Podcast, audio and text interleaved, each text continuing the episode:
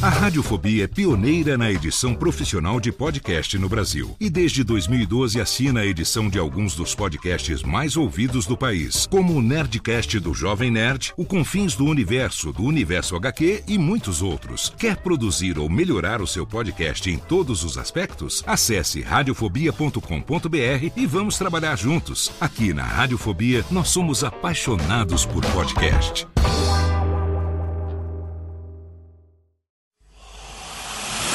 Emoção. Emoção. Aventura. Aventura. Suspense. Suspense. Mistério. Mistério. Você vai. Você vai se cagambaladeiro. Alô, pessoal do Radiofobia. E quem tá falando é o Celto Melo. Aqui fala Buzz Lightyear. As melhores entrevistas com os melhores humoristas. Você só encontra no Radiofobia. Oh. Tira daí, moleque. Vai assistir o programa da Xuxa. Radiofobia 500 jardas. Dublado nos estúdios da TVS. Ah, é o Radiofobia.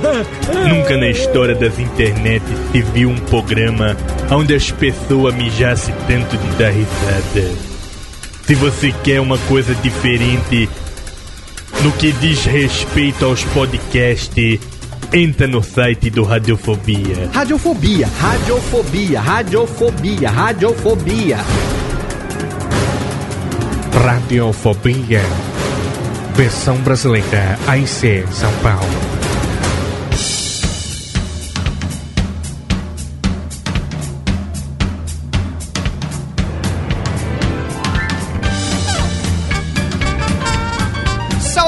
Ouvinte desocupado do Radiofobia, você aí, oligofrênico do mundo inteiro que insiste em ouvir esta Merlin podcastal. Eu sou Léo Lopes, o gerente da Lujinha, e é com orgulho na minhas tetinhas que eu trago pra você mais um Radiofobia, aliás. Palminha técnica, palminha, que delícia! Um programa totalmente excelente neste mês de junho de 2012 aqui pra você, e eu trago aqui diretamente de Niterói, diretamente de Nikit, ele que é carioca, ele que é o homem que gosta também do cinema, dos quadrinhos, dos planetas, dos foguetes, das galáxias, a figura diretamente de Transmissão Fantasma, um podcast irmão de radiofobia, nosso querido amigo, a mãe do site novo, Bruno Costa. Ali. Fala, meu chefe Léo Lopes, tudo certo? Você viu como eu falo rápido e não respiro, velho? Tá Eu vivo, Léo? Sou praticamente o homem dos mil fôlegos, não aguento 15 segundos embaixo d'água. Mas bota um microfone na minha frente pra você ver como eu deslancho. Como é que você tá, Bruneco? Tudo certo, cara. Saí diretamente lá do Cruzador Fantasma e caí aqui no Radiofobia. Tô até meus olhos, rapaz. Tá vendo só? Você pensa o quê? Quis entrar na vida podcastal, agora não dorme, não transa, É. não come, não faz mais nada, nego. Tá brabo, tá brabo. Mas, Léo, que honra, hein, cara? Tá vendo Hoje só? só tem gente de altíssimo garbo e elegância. Garbo and elegância, porque nós temos aqui diretamente de um dos podcasts que eu mais gosto, o podcast que eu me identifico demais, porque ele é feito, ele não só tem a cara de um programa de rádio, seu Bruno Costa e querido ouvinte desocupado, como ele também é transmitido em uma emissora de rádio, meu amigo.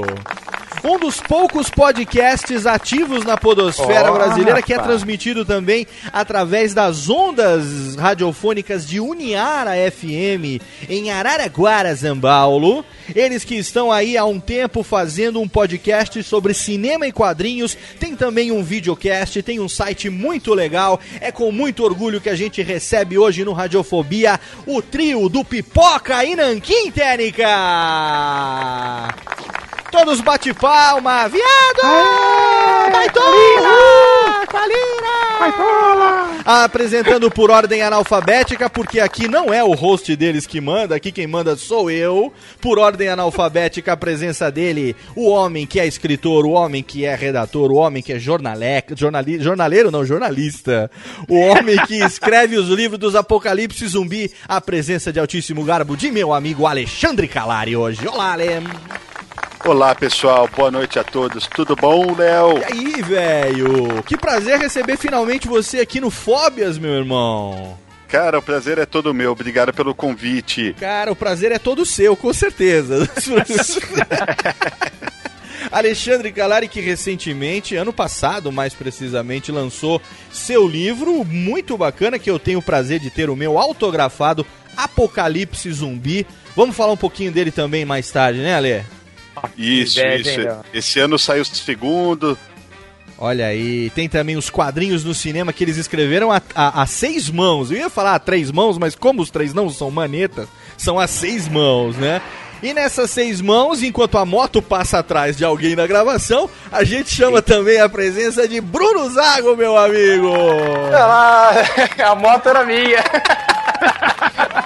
Quem manda você? Aqui. Quem manda Não, você gravar na garagem? Convite, cara, que honra estar aqui, que emoção ficar ouvindo você fazer esse programa ao vivo, rapaz. Oh, que legal. Drago, você duvidava que esse negócio acontecia desse jeito mesmo, com as musiquinhas, com as vinhetinhas, né? Você lendo, isso é boato. Essa galera que vai lá, o Léo paga pra dizer que é tudo ao vivo mesmo. tá vendo só? Você não, funciona! Não botava uma fé, porque ele sabe que eu sou incompetente. Ele fala que cara não vale porra nenhuma.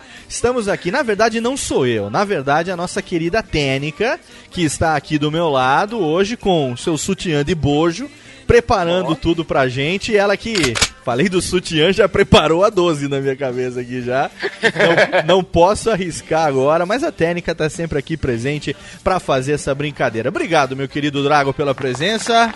Eu que agradeço, Léo. Muito Hoje, obrigado, cara. Revelando por que seu apelido é Drago logo mais. Pois é, rapaz, depois você vai entender por que, que só o Daniel me chama de Drago. Exatamente, e por falar nele, ele que chama Bruno Zago de Drago, ele que é meu primo, nós que temos um parentesco distante que muda a cada vez que a gente fala, cada explicação, o link do parentesco é uma pessoa diferente, a figura de meu amigo Daniel Lopes no Radiofobia também. E aí, Dani?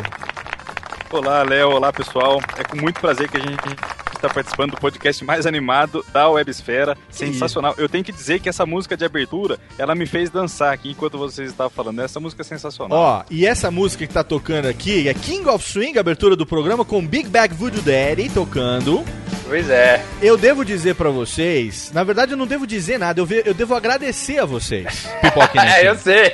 Porque eu não sei como foi que eu, Léo Lopes, sobrevivi por 37 anos sem conhecer Big Bag Voodoo Daddy. Eu não conhecia até ouvir o Pipoca e Nankin sobre o Coringa. Pipoca e Nankin número 19. Olha como eu sou fã, hein? É. Pipoque Nankin número 19 sobre o Coringa tem na sua trilha. Ah, não, minto, minto, minto. Minto, minto, minto, minto. Foi no programa sobre Lanterna Verde que eu ouvi Big Bag Voodoo Daddy. Não foi no do Coringa, não, porque vocês vão ver o do Coringa não vai ter. Foi no do Lanterna Verde, só que eu não vou lembrar o número agora. No programa sobre problema. Lanterna Verde a, a tinha. A gente também não lembra. Tinha. é, boa. A gente fez o Lanterna Verde? Foi, né? fez, fizemos. No programa. Videocast e podcast, seu Alexandre Calari. No programa ah, sobre é Lanterna Verde. É. Tinha Big Bag Voodoo Daddy e eu ouvi pela primeira vez, me apaixonei, peguei tudo que eu consegui deles e agora são figuras carimbadas aqui no Radiofobia também, graças à boa influência de Pipoca and Nankin. Yes! Mas é muito só? bom mesmo essa banda, né, cara? Excelente. Brunão, você tá vendo como a gente tá ruim de convidado hoje, meu irmão? Pois é, é então, rapaz. Não queria falar isso não, mas já que você tocou no assunto. É, só que eu peguei, eu perguntei pro meu Brunão, não pra você. Rapaz, é verdade, eu sou o Drago. Não é pra você se autoelogiar. Eu sei que você sabe que você é foda pra caralho. É né, cara? Eu sou o Drago. Exatamente. Vamos fazer o seguinte, vamos pro bloco de re... pro broco, pro broco de recadalhos. Tô em Araraquara agora. Vamos pro broco de recadalhos. Já já voltei pra Serra Negra. Já já tem mais. Sai daí não, negócio.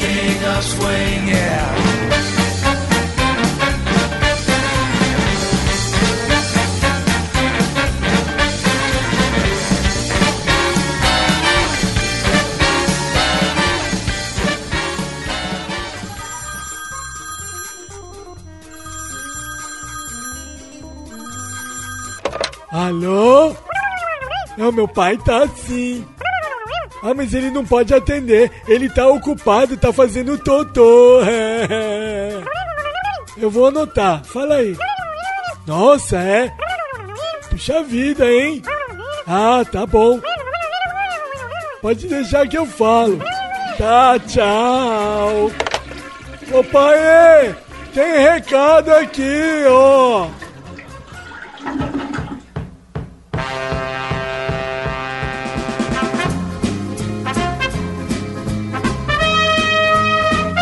Rapidamente mais uma leitura de recadalhos, lembrando a você que tem aí um podcast, você aí que ficou órfão dos serviços gratuitos, que não tem nenhum compromisso com você, deixaram os seus episódios, apagaram os seus episódios, você precisa fazer como Radiofobia e imediatamente assinar um plano de ninguém menos do que HostGator, Técnica, exatamente.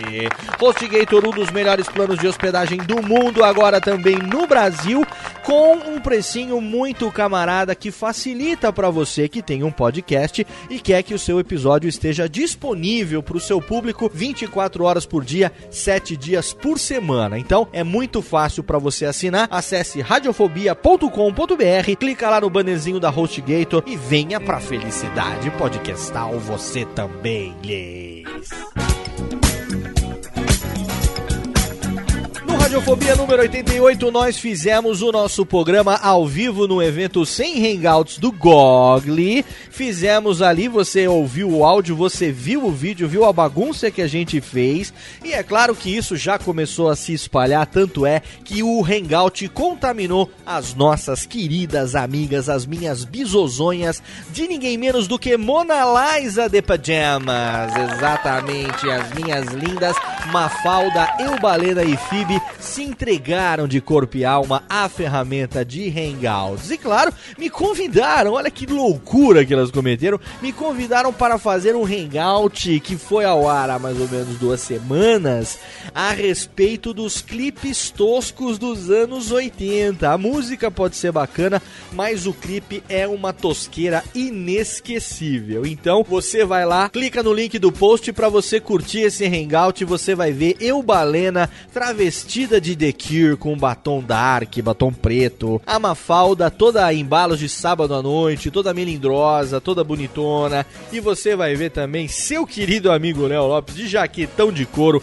óculos escuro a lá Léo Jaime cantando melódias, Rick Astley e muito mais, e depois no meio também a nossa querida Fib veio a brilhantar. Teve umas cagâmbalas técnicas lá por conta das dificuldades de, de goggles e YouTubes e tutubes, mas a nossa técnica deu uma forcinha pra Mafalda e você vai poder curtir então tudo que a gente aprontou e muito mais nesse hangout do Monacast. Não repara que da metade pra frente, eu e Mafalda, eu Mafalda não, eu e Euba, eu e Euba já estávamos semi-alcoolizados, o que garante um nível de cagâmbala um pouco acima do normal. Então, se você quer ter mais algumas horinhas, uma horinha e pouco, de riso totalmente gratuito e descompromissado, vai lá e curte o hangout das queridas bisozonhas do Monacaster.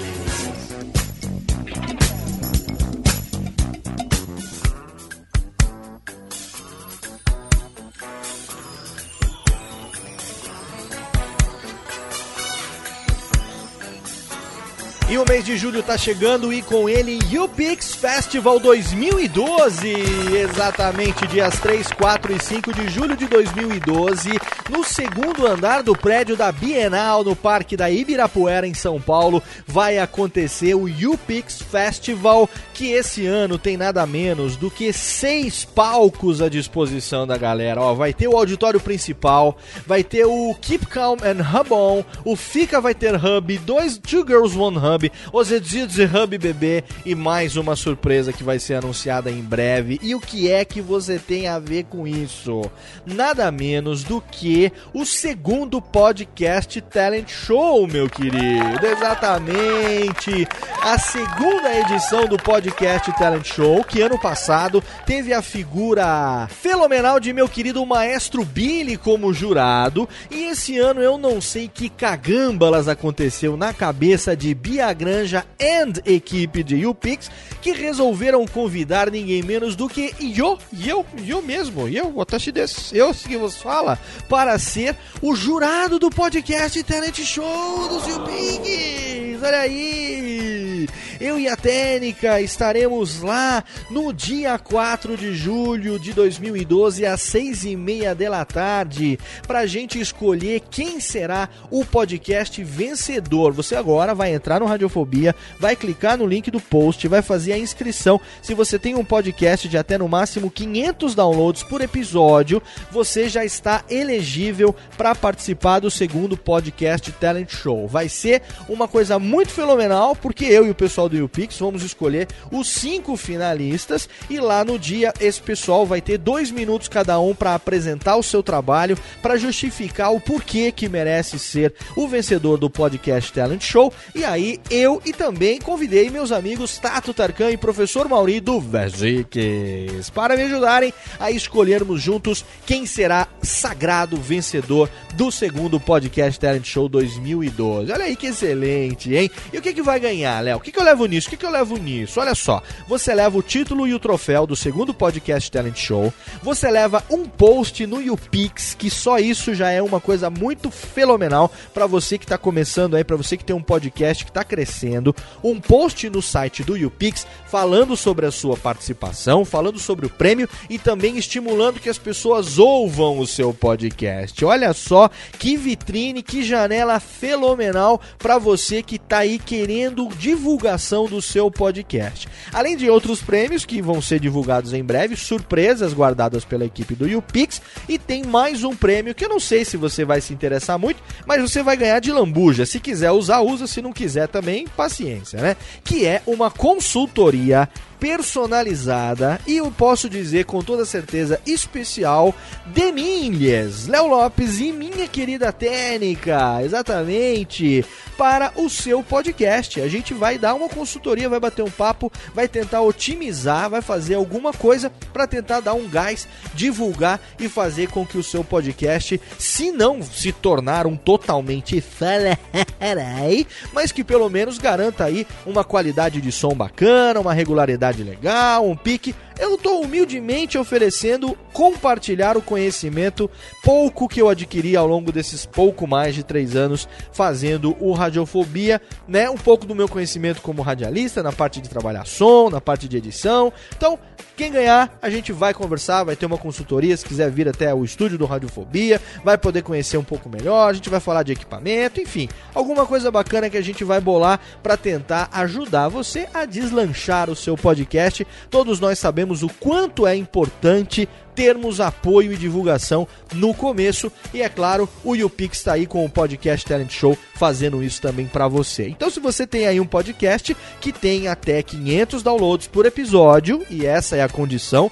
para ser elegível para o segundo Podcast Talent Show, vai lá, clica no link e inscreve o seu podcast. As inscrições vão até o dia 20 de junho, dia 20 do 6 de 2012, para que então você saiba ir lá no dia 4 de julho você possa ir até o YouPix então apresentar o seu podcast para quem sabe levar todas essas coisas bacanudas do maior evento de social media, na verdade, evento de memes e coisas interessantíssimas das comunidades webicas. Não é um evento de tecnologia como é Campus Party, não. É um evento de social media. É um evento de mídias sociais sobre blog, vlog, podcast e muita coisa legal, muita coisa sobre meme, muita muita coisa legal. Para para a vida social, o YouPix hoje é referência. Um beijo para minha querida Bia Granja, também para o meu querido amigo Bob Walheim. Obrigado pelo convite, obrigado pela honra. Estaremos lá juntos. E sim, não é apenas só isso. Eu também estarei, também no dia 4, em mais duas atividades fenomenais. Estarei junto com o Tato Tarkan e professor Mauri do Viergeeks, Viergeek, Viergeeks, não resisto, não resisto, do Viergeeks, Weird Geeks Podcast, falando sobre podcast das duas às três da tarde, no dia 4, no Hub Keep Calm and Hub On. Estaremos lá, eu, meu querido amigo Tato Tarkan e meu querido amigo professor Mauri, falando a respeito de como faz podcasts, como faz né? Então tá crescendo a cada dia a variedade e o número de podcasts. É uma mídia muito bacana, uma mídia flexível, de baixo custo, totalmente excelente. Então eu, Tato Tarkan e o professor Mauri, vamos tentar mostrar para vocês como é que se faz de forma interativa os diferentes formatos, as linguagens e o que, que você pode fazer na podosfera, né? E além disso, eu também estarei presente das 7h30 às 8h30 da noite no Hub Two Girls One Hub, junto com meus queridos amigos Jovem Nerd E os meninos do Matando Robôs Gigantes.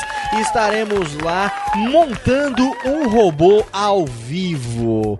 Os meninos do Nerdcast e os meninos do MRG estarão montando um robô e eu e a Técnica estaremos fazendo a trilha sonora ao vivo em tempo real no melhor estilo radiofobia para Nerdcast and MRG. Não é totalmente excelente? Palmas, Técnica. Salve de palmas. E o Pix 2012 vem aí com muita coisa foda Você vai clicar lá no post e vai saber tudo. Tem lá o link do YouPix. Navega se você tá aqui em São Paulo ou se você tá perto, se você vai vir para cá. 3, 4 e 5 de julho temos um encontro marcado no YouPix 2012. Já falei bagarai? Aumenta o som e curte aí esse programa fenomenal com meus amigos do Pipoca e Nanquim. Aumenta que tá fenomenal.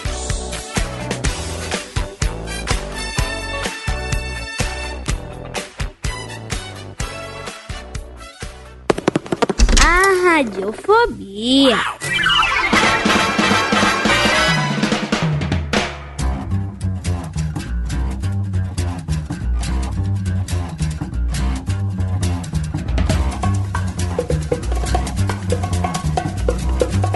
Estamos de volta! De volta ao vivo com o seu Radiofobia, hoje trazendo as figuras de altíssimo garbo e elegância diretamente de Pipoca e Nanquim, meus amigos Alexandre Calari, Bruno Zago e Daniel Lopes e todos bate palma, Técnica. Técnica tá feliz hoje aqui, nunca teve tanto homem junto no estúdio. A Técnica tá sorridente, ela olha para a figura esbelta e bem apessoada de Alexandre Calari e dá uma piscadinha agora. A Técnica tá toda assanhada aqui, viu? Ele é solteira, a Ô, Técnica? A Técnica é solteira, a Técnica é Olha lá, xoxoteira, Alexandre. solteira. Ah, Deixa eu resolver isso, hein? A Técnica é A solteira. Técnica tá soltinha no bailado. Edi- Edita um podcast como ninguém. Manda, viu? manda e-mail pra mim depois, pô. Eu vou te mandar. Eu vou te mandar um e-mail, como o nosso amigo Laurito gosta, com a foto de biquíni frente e verso, pra você dar uma conferida. Ô, Muito bem, Pipoca e Nanquim, meus amigos Bruno Zago, Alexandre Calari e Daniel Lopes. É, não vou ficar muito puxando pra um pro outro, porque aí vocês né, já têm esse feeling de, de, de compartilharem o papo e tal. Vou jogar a pergunta aqui e aí a gente vai batendo esse papo. A primeira coisa que me interessa saber é como foi que vocês se conheceram, qual é o relacionamento, se existe algum parentesco, se vocês trabalharam juntos, estudaram juntos, como é que foi que vocês três acabaram se juntando pra fazer um trabalho na internet? O Bruno Zago e o Alexandre Calari, eles são amantes há cerca de três anos, mais ou menos. Olha aí, Não, não. desvendando. Não faz desvendando. tanto tempo assim, é menos. não, não, Léo, olha só. Na verdade, a gente é amigo desde criancinha, né, Daniel Lopes? Sim. Não. Olha, é curioso, né, cara? Porque a galera ouve Pipoca Nanquim, assiste e pensa, pô, eles se conhecem há tanto tempo. Assim, a maioria dos podcasters se conhece há muito tempo. Mas não é o nosso caso, não, cara. O Pipoca Nanquim começou em, no finalzinho de 2009 e era eu com outros dois apresentadores amigos meus. Amigos antigos meus. E aí, após 11 episódios, eles saíram. Certo. Falaram assim: fim do programa. Aí eu falei: não, não é fim do programa. Eu já conheço outras duas pessoas que eu vou chamar pra continuar no lugar de vocês. O programa Aí, é de televisão, então- tá? Só pra deixar claro. Pois é, é verdade. Era só passava na televisão, viu, Léo? Nesse, a gente colocava na internet, mas não tinha site, não tinha divulgação nenhuma na época. Esses programas, se você for lá no videolog.com/barra pipoca e nanquim, tá tudo lá, Caramba. mas nem tinha divulgação na época. É até bom que você não veja, porque é vergonhoso, né? Os primeiros programas são sempre muito ruins. E aí, o que aconteceu foi que o Alexandre, ele na época em Araraquara, tava fazendo uma exposição das suas histórias em quadrinhos, porque ele tem mais de 11, 13 não, mil não, não das minhas né? histórias em quadrinhos, dos meus, dos minhas revistas em quadrinhos. Isso, isso, claro, é, foi o que eu quis dizer, das suas revistas em quadrinhos, porque tinha uma exposição correndo no Sesc aqui de Araraquara. Em, em 2009, que o Batman fez 70 anos, eu montei uma exposição para rodar os Sescs da- do estado de São Paulo.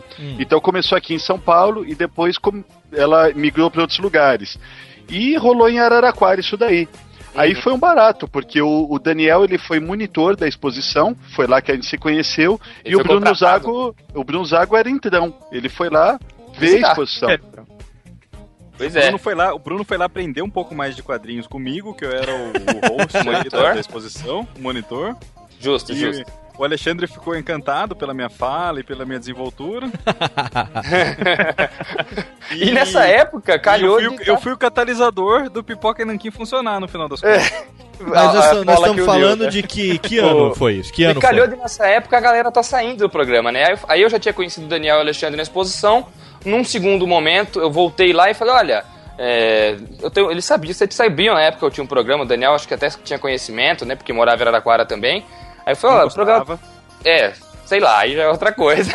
Os três moravam em Mas, ô- Araraquara mas, ô, nessa Bruno, Conta a época? verdade, você no começo não queria me chamar, cara.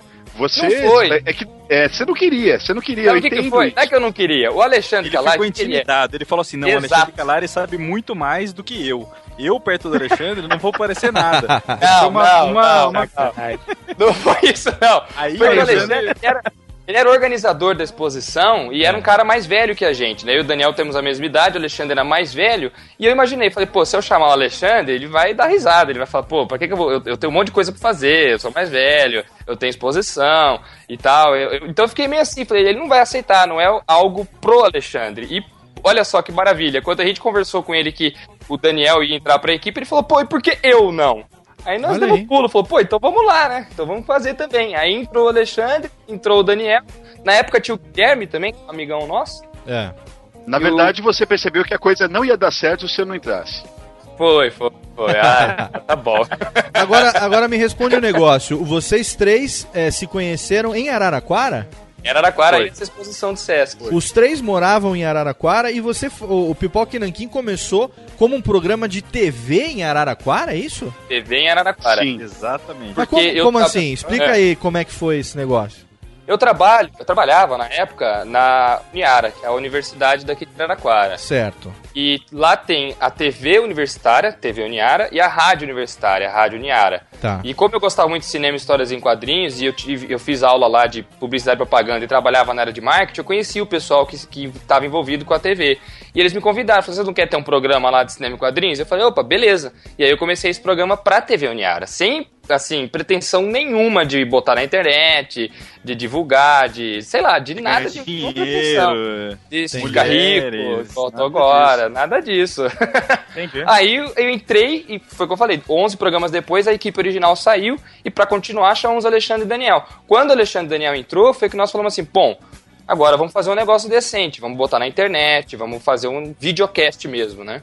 Foi Agora, quando eles entraram. a TV Uniara, por ser uma TV universitária, ela era transmitida o quê? Em canal aberto na cidade? Não, era um canal fechado, a NET, sabe, tem um serviço de assinatura aqui, Sei. e o pessoal tem bastante assinante, inclusive. NET E- é um serviço de assinatura que tem no Brasil inteiro. Não sei se você sabe, mas Vai saber, sei lá. se fala é como se São Paulo fosse não. só em Araraquara. É, é, na grande Araraquara, chamada Brasil, tem também NET. né? Tem, tem, tem. Tem, come- Porra! Grande Araraquara, região Brasil ali. É. Aqui é outro mundo, aqui é outro negócio, eu não Exatamente. sei. Não, ele falou assim: não, aqui tem um serviço chamado NET, como se a gente estivesse em Marte, né, nego? Porra. e é nesse, nesse canal aí, passava no, só por assinatura, né? Mas aí, você vê, nem tem tantos. eh, pra você ter uma ideia, o nosso Ibope via TV, eh, a gente é uma coisa que nunca conseguiu calcular, né, cara? Só Entendi. depois que colocou na internet mesmo que a gente começou a medir o feedback do pessoal, Ah, YouTube. ainda assim era melhor do que é a Rede TV hoje, pode ter certeza disso, viu? Sim, É. tem mais público. Não tem dúvida Tem mais nenhuma. público. Agora Tem você- mais público. Agora, por que fazer um programa especificamente sobre, é, pod, é, sobre quadrinho e cinema? Qual era a pegada? Eu nunca entendi também. Por que, que não faz um, cine- um programa sobre mulher pelada? Por que cinema e Porque não quadrinho? dá, não pode passar numa TV universitária programa de mulher pelada. Foi né? minha primeira ideia um e primeira vetada. Passem, Daniel. Se passem. Você pode passar no Multishow Ô, depois da garoto. meia-noite no Max Prime. E no Multishow e deu soft, né, cara? É. Então, mas é, falando sério, é porque, pô, é uma coisa que a gente é fã desde moleque, né, cara? Eu li quadrinhos, assim, desde que me entendo por gente, eu leio quadrinhos, Sim. eu desenhava ainda antigamente, parei depois eu comecei a trabalhar e estudar na faculdade e tal. É. Mas é uma coisa que eu gostava muito. Os outros dois amigos que faziam comigo, que eram o Daniel Pedrosa e o Renato Seabra, também eram fãs nossos.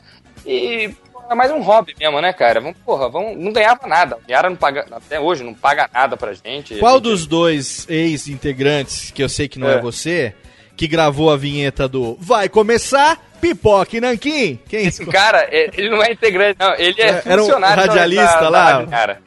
É, pi, é, pipo- você está ouvindo Pipoca e Nanquim com sorriso, né? Inflexão do sorriso, né, gente? Dá pra ver o sorriso pela voz Você dele, né, ouve cara? o sorriso. Ele é, ele é Deu amigo dele, da gente ele até hoje, é muito gente boa ele. É um amigo nosso, ele trabalha na Uniara também, e, e como ele tinha uma voz mais bacana, a gente chamou ele pra fazer a abertura, né? Mas vocês têm, os três têm voz de, de radialista. Não sei se vocês já ouviram isso. Aham. Não é puxação de saco. Aí eu é digo. gentileza demais, né? Não é gentileza, porque eu, eu sou também, sou do meio, e hoje em dia, pra você, o rádio é uma pegada muito mais de você falar bem, no sentido de você falar com conhecimento de causa, a fala ser fluida, do que aquela coisa de antigamente da voz de, do locutora, do ídolo de rádio, sim. né? É uma coisa assim de pegada. E quando eu ouvi vocês pela primeira vez, qual foi a impressão? É, eu não me lembro por, por intermédio de. Ah, acho que eu me lembro que eu conheci o Pipoque Nanquim, eu acho que foi por uma indicação da Angélica, do, do Masmorra, do Cid Masmorra. É uma indicação que acho que ela gravou uma vez, participou como ouvinte, mandou um abraço, falou alguma coisa no Twitter também acompanhando. E eu fiquei sabendo, e nesse negócio de podcast eu sempre gosto de ouvir os, os que eu não conheço, pelo menos eu vou lá ouvir pra saber se eu continuo, se não é, qual é a pegada e tal. Quando eu ouvi pela primeira vez, é, que eu vi a qualidade do áudio, que eu vi o ritmo de vocês, a questão de blocos de música e a pegada de programa de rádio, e estava sendo, pelo que vocês falaram, transmitido numa rádio, foi uma identificação imediata com o que eu faço. Né? É. Foi uma identificação Legal. imediata. Eu falei, caralho, o som é foda, os caras falam bem, entendem do assunto. Foi, foi paixão à primeira vista. Um A primeira programa, ouvida. A primeira ouvida, um programa que dá gosto. Um programa porque hoje eu sou o tipo de cara que, infelizmente, não ouço mais FM. Hoje é o meu, o meu smartphone com os, os podcasts que eu assino. Eu tenho o dock do carro, coloco ele no carro e eu só ando no carro ouvindo podcast. podcast. E o Pipoque Nanquim é um dos programas que eu faço questão de, de deixar os episódios que eu mais gosto, assim como o DaniCast e outros programas, que eu gosto de ouvir e os que eu gosto pra caralho eu deixo na memória, porque eu sei que a qualquer momento eu vou querer ouvir sobre um herói, um filme, alguma coisa que eu curto, e vai ser numa pegada que, que, que, que eu me identifique. Então eu achei no primeiro momento que vocês três eram, eram, eram formados em rádio. Que o programa era Não. mesmo que ele nasceu e que ele era formatado pra rádio. Essa foi a minha primeira impressão. Pô, Léo, obrigado, cara. Isso também, vindo Léo. de você significa muito, viu? É sério, Caramba, não e é, como? não é, É, puxação de E saco. na não. verdade, na verdade você acertou 50%, né? O programa é formatado para rádio, mas nós não somos formados em nada. É. Mas O é- que aconteceu foi Excelente. que esse negócio da Uniara, quando entrou na televisão o negócio e depois o Daniel e o Alexandre se firmaram na equipe, o, a rádio também ficou aberta. Falou: ó, se vocês quiserem fazer a versão do Pipoque Nanquim da TV numa versão de rádio, fiquem à vontade. Aí nós montamos um projetinho, apresentamos lá pro, super, pro superintendente da, da Uniara FM, foi aprovado o projeto. E quando a gente estava no programa 50 da TV, a gente iniciou o primeiro em versão rádio podcast. E aí, como a gente já tinha o público da internet, a gente já começou desde o início. Aí sim, olha, é paralelo rádio e, para, e junto com a internet, ao mesmo tempo ali. Pô, Só que que, tem que ter as músicas, tem que ter todo o esquema de rádio, né, cara? Com certeza. A rádio aqui é bastante ouvida, a Uniara FM é, é aberta e tal, é, é uma das melhores aqui de Araraquara. Qual é o alcance dela? É, F, é FM, né? É FM, FM. FM passa na região toda aqui. Qual, quais Ela são as, as cidades ela- abrangidas aí? Se eu não me engano, são 11 municípios, né, Bruno? São 11 municípios. Eu não sei quantos hertz tem, não, essas coisas eu não sei. Mas é, são 11 municípios, é no 100,1, né? Pô, muito legal isso, cara. Ó, com certeza São Carlos também entra nisso, né? Sim, sim, São Então, Carlos. tem Acho aqui- que até Rio, Rio Claro, acho que pega também. Ó, o, o Henrique Oz, nosso ouvinte aqui, tá acompanhando, ele é de São Carlos, manda um abraço pra vocês, o Pipoque Nanquim. Ele ouve é, pela rádio? Abraço, Henrique. Ele tá aqui, não, ele tá dizendo que tá mandando um abraço, tá dizendo que ele é de São Carlos. Rapaz, Aí- eu morava em São rádio Carlos até três meses atrás. É. Agora tem, deixa eu ver aqui, peraí, que tá, tá sincronizando aqui. Deixa eu ver aqui, tem um outro que mandou um abraço aqui também, ó. Charlie Evangelista. Pipoque Nanquim, fala aí, tô ouvindo direto da Califórnia, USA. Um abraço pra vocês. Internacional, mano. Um Internacional, abraço muita gente bacana. A gente tem muita gente aqui ouvindo pelo. Bom, quem não baixou e não tá ouvindo, tá ouvindo a gravação ao vivo. Primeiro eu agradeço você, querido ouvinte, que tá acompanhando pelo nosso canal, ao vivo também no Ustream, radiofobia.com.br barra ao vivo. E se você quiser, você pode mandar pelo Twitter perguntas pro Daniel, pro Bruno e pro Alexandre, que no último bloco a gente faz as perguntas pra eles. Manda pergunta no Twitter usando a hashtag Radiofobia ao vivo, tudo junto, Radiofobia ao vivo, e aí eu vou receber as perguntas aqui e as melhores, as mais inteligentes. Vindo do ouvinte do Radiofobia, pergunta inteligente é meio difícil de acontecer. Mas as, as mais. É que o nosso ouvinte é meio, ligo, uma, meio ligofrênico, não. de vez em quando pinta uma. As mais bacanas, as perguntas mais legais, a gente faz no nosso quarto bloco de melódias. Eh, No nosso quarto bloco, depois do segundo bloco de melódias. Antes de, antes de ir pro, pro bloco de melódias, eu queria que você só concluísse, ô Drago, pra gente saber então. É, como foi a- a- o fato do, do programa ter terminado na TV? Qual foi a razão dele ter terminado? E por que, que vocês resolveram migrar, então, no formato de rádio? Não, então, ele não acabou na TV, não. Ele, ele deu certo, muito certo na TV, Hum. e por isso a gente foi convidado pra gravar na rádio. Até hoje ele passa na TV, inclusive. Ah, então aquele É, videocast que coisas. vocês fazem, ele vai na TV lá? Ele passa na TV ainda e aí tá na, na rádio também. Por conta de ter dado certo na TV, a gente convidou de gravar uma versão na rádio. A princípio a gente até pensou em facilitar as coisas, tipo, ah, vamos gravar o mesmo tema, pra não ter que ficar estudando pra outro tema. Vamos pegar o áudio da TV e colocar na rádio, mas não ia dar certo, gente falou, vamos gravar tudo do zero, uma coisa diferente pra TV e um produto novo ali pra rádio também. Então nós temos os dois produtos. Aqui em Araraquara ele, ele é transmitido via Uniária FM toda quinta-feira e sábado. A, a quinta é às nove, sábado é às duas da tarde. E na TV ele passa toda quarta-feira às 10 da noite, se não me engano, na TV. Ainda passa. Ah, E é transmitido você na- que- ainda em São Carlos, é ou não? É, Não, é sim, a gente passa chegou- Na TV São Carlos. Ah, tá Ele passa passando na ainda, TV Daniel? Educativa São Carlos, ainda É verdade. passa. É. E você, Olha ouvinte da Califórnia, ouvinte do, do mundo inteiro aí, pode acompanhar no pipocananquim.com.br. olha aí. Pagou pra Tênica? Quanto, Tênica? Eles, eles pagaram direitinho, Tênica? Não, é um encontro armado com o Alexandre Calari. Tá valendo. Não, é, Continua, passa, passa meu e-mail. Passa É, meu e-mail. então. O Galera, seguinte. pera aí que ela tá me- Manda fotinho antes, hein? Ela tá me cutucando aqui. Tênica tá soltando o ticlin antes do momento de jabá. Eles. Como é que foi o negócio? Ah, bom, então pode. Aí. Aí pode. Se teve o acerto antes, então aqui eu só eu só conduzo o programa. Na verdade, eu sou conduzido, né? Eu sou conduzido pela técnica e pelos convidados. Bruno Costa, totalmente excelente esse primeiro bloco, hein, meu velho? Totalmente, totalmente. Alto nível de garbo e elegância. Olha aí, um bloco totalmente excelente. A gente conheceu um pouco melhor como é que começou o Pipoque Nanquim. Vamos pro primeiro bloco de melódias, afinal de contas, eles gostam de boa música. Lá no Pipoque Nanquim, eles sempre escolhem música de qualidade, rock, blues, jazz, todo estilo aparece também lá na programação do Pipoque Nanquim. E não por acaso, quando eles indicam uma música pro Radiofobia, não podia ser música diferente, de qualidade. Então, o primeiro bloco é a música do Ale, do Alexandre, meu querido Alexandre Calari, na sequência do Bruno Zago. E depois o segundo bloco vem com as músicas do Daniel Lopes. A gente toca as músicas e na volta vocês explicam um pouco por que, que fizeram essas escolhas. Pode ser assim, meninos? Pode ser. Demorou. Então tá bom. Então vamos lá, Técnica. Tira agora aqui os, os Stevie Wonders do As Do's e coloca aqui agora pra gente começar aqui o nosso primeiro bloco de melódias. Música escolhida pelo Alexandre Calari, Concrete Blonde com Sin of a Perfect Crime. Daqui a pouco volta o Radiofobia. Não desligue, é tudo ao vivo, lhes.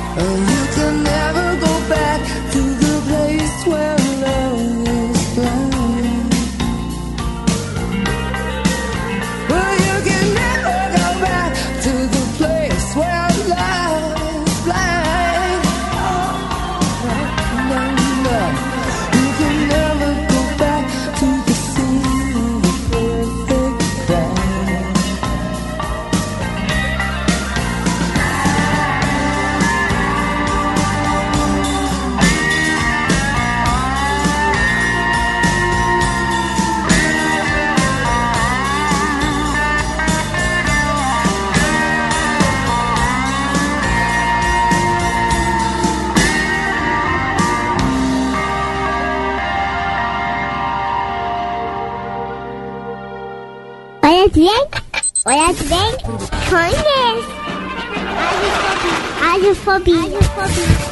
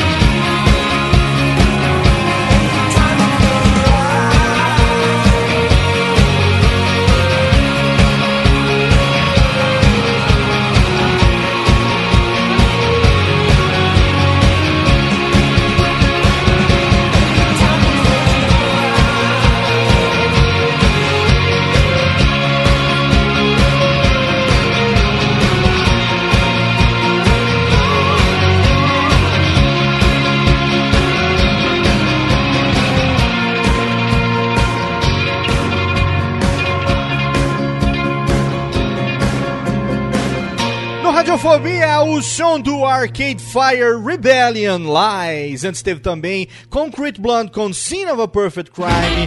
São as músicas pedidas pelos meus amigos aqui diretamente do Pipoque Nanquim. Eles que estão agora de volta comigo, aliás. Olá, meninos.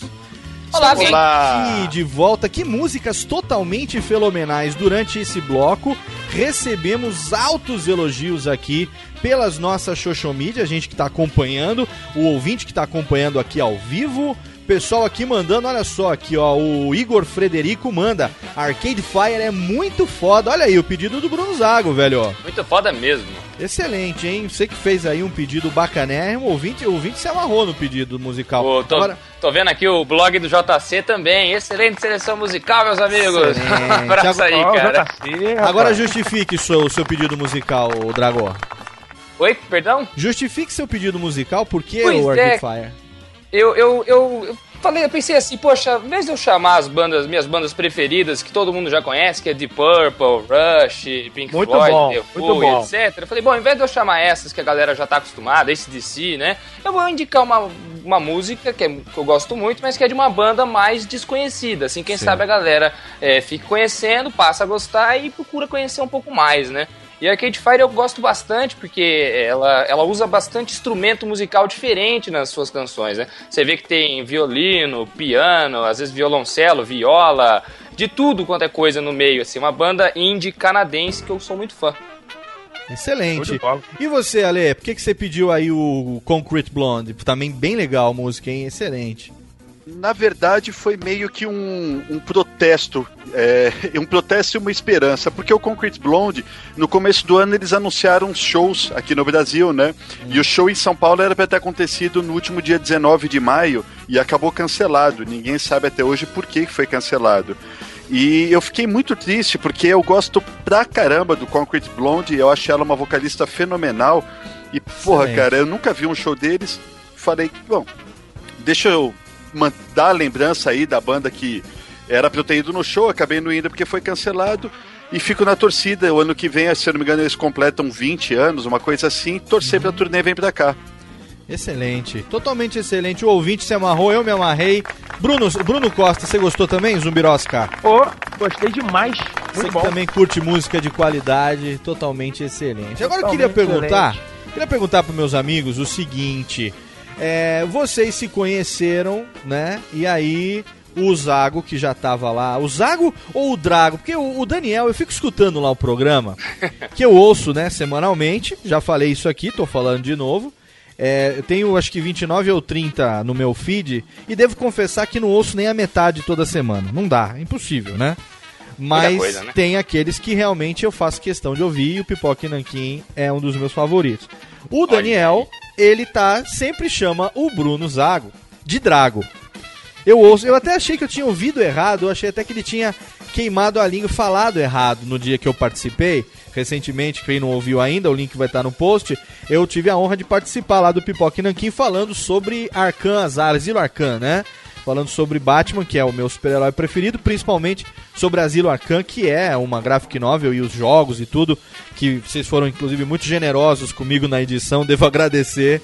O programa ficou totalmente fenomenal. A exceção da minha participação, o programa ficou ótimo. Imagina, rapaz, que isso. E o programa é recente ainda, hein? tá Recente, forninho. Deve recente. ter gente que não ouviu ainda. O link vai estar lá no post. Mas o Daniel, quando você volta especificamente dos blocos de música, né? Do seu bloco de música, eu ouço o Daniel falando, e aí, Drago, fala aí a sua música, não sei o quê. É, é, de onde que veio esse negócio de Drago, hein? Ô, Daniel, você que chama ele de Drago, explica aí um pouco. Ou ele que é a vítima deve se explicar. Não, foi, Como é foi- que é? Foi, foi o seguinte, É. como todo apelido bobo, né? é, eu comecei a chamar, o Bruno não gostava, mas foi assim, a gente estava fazendo uma oficina. Ah, Quando não gosta, no pega, Sesc. né? Quando não gosta, pega, né? Pois é. A gente fez uma, uma- um ciclo de oficinas no Sesc, É. ensinando a galera a produzir um vídeo em casa, depois editá-lo, né, e colocar na internet.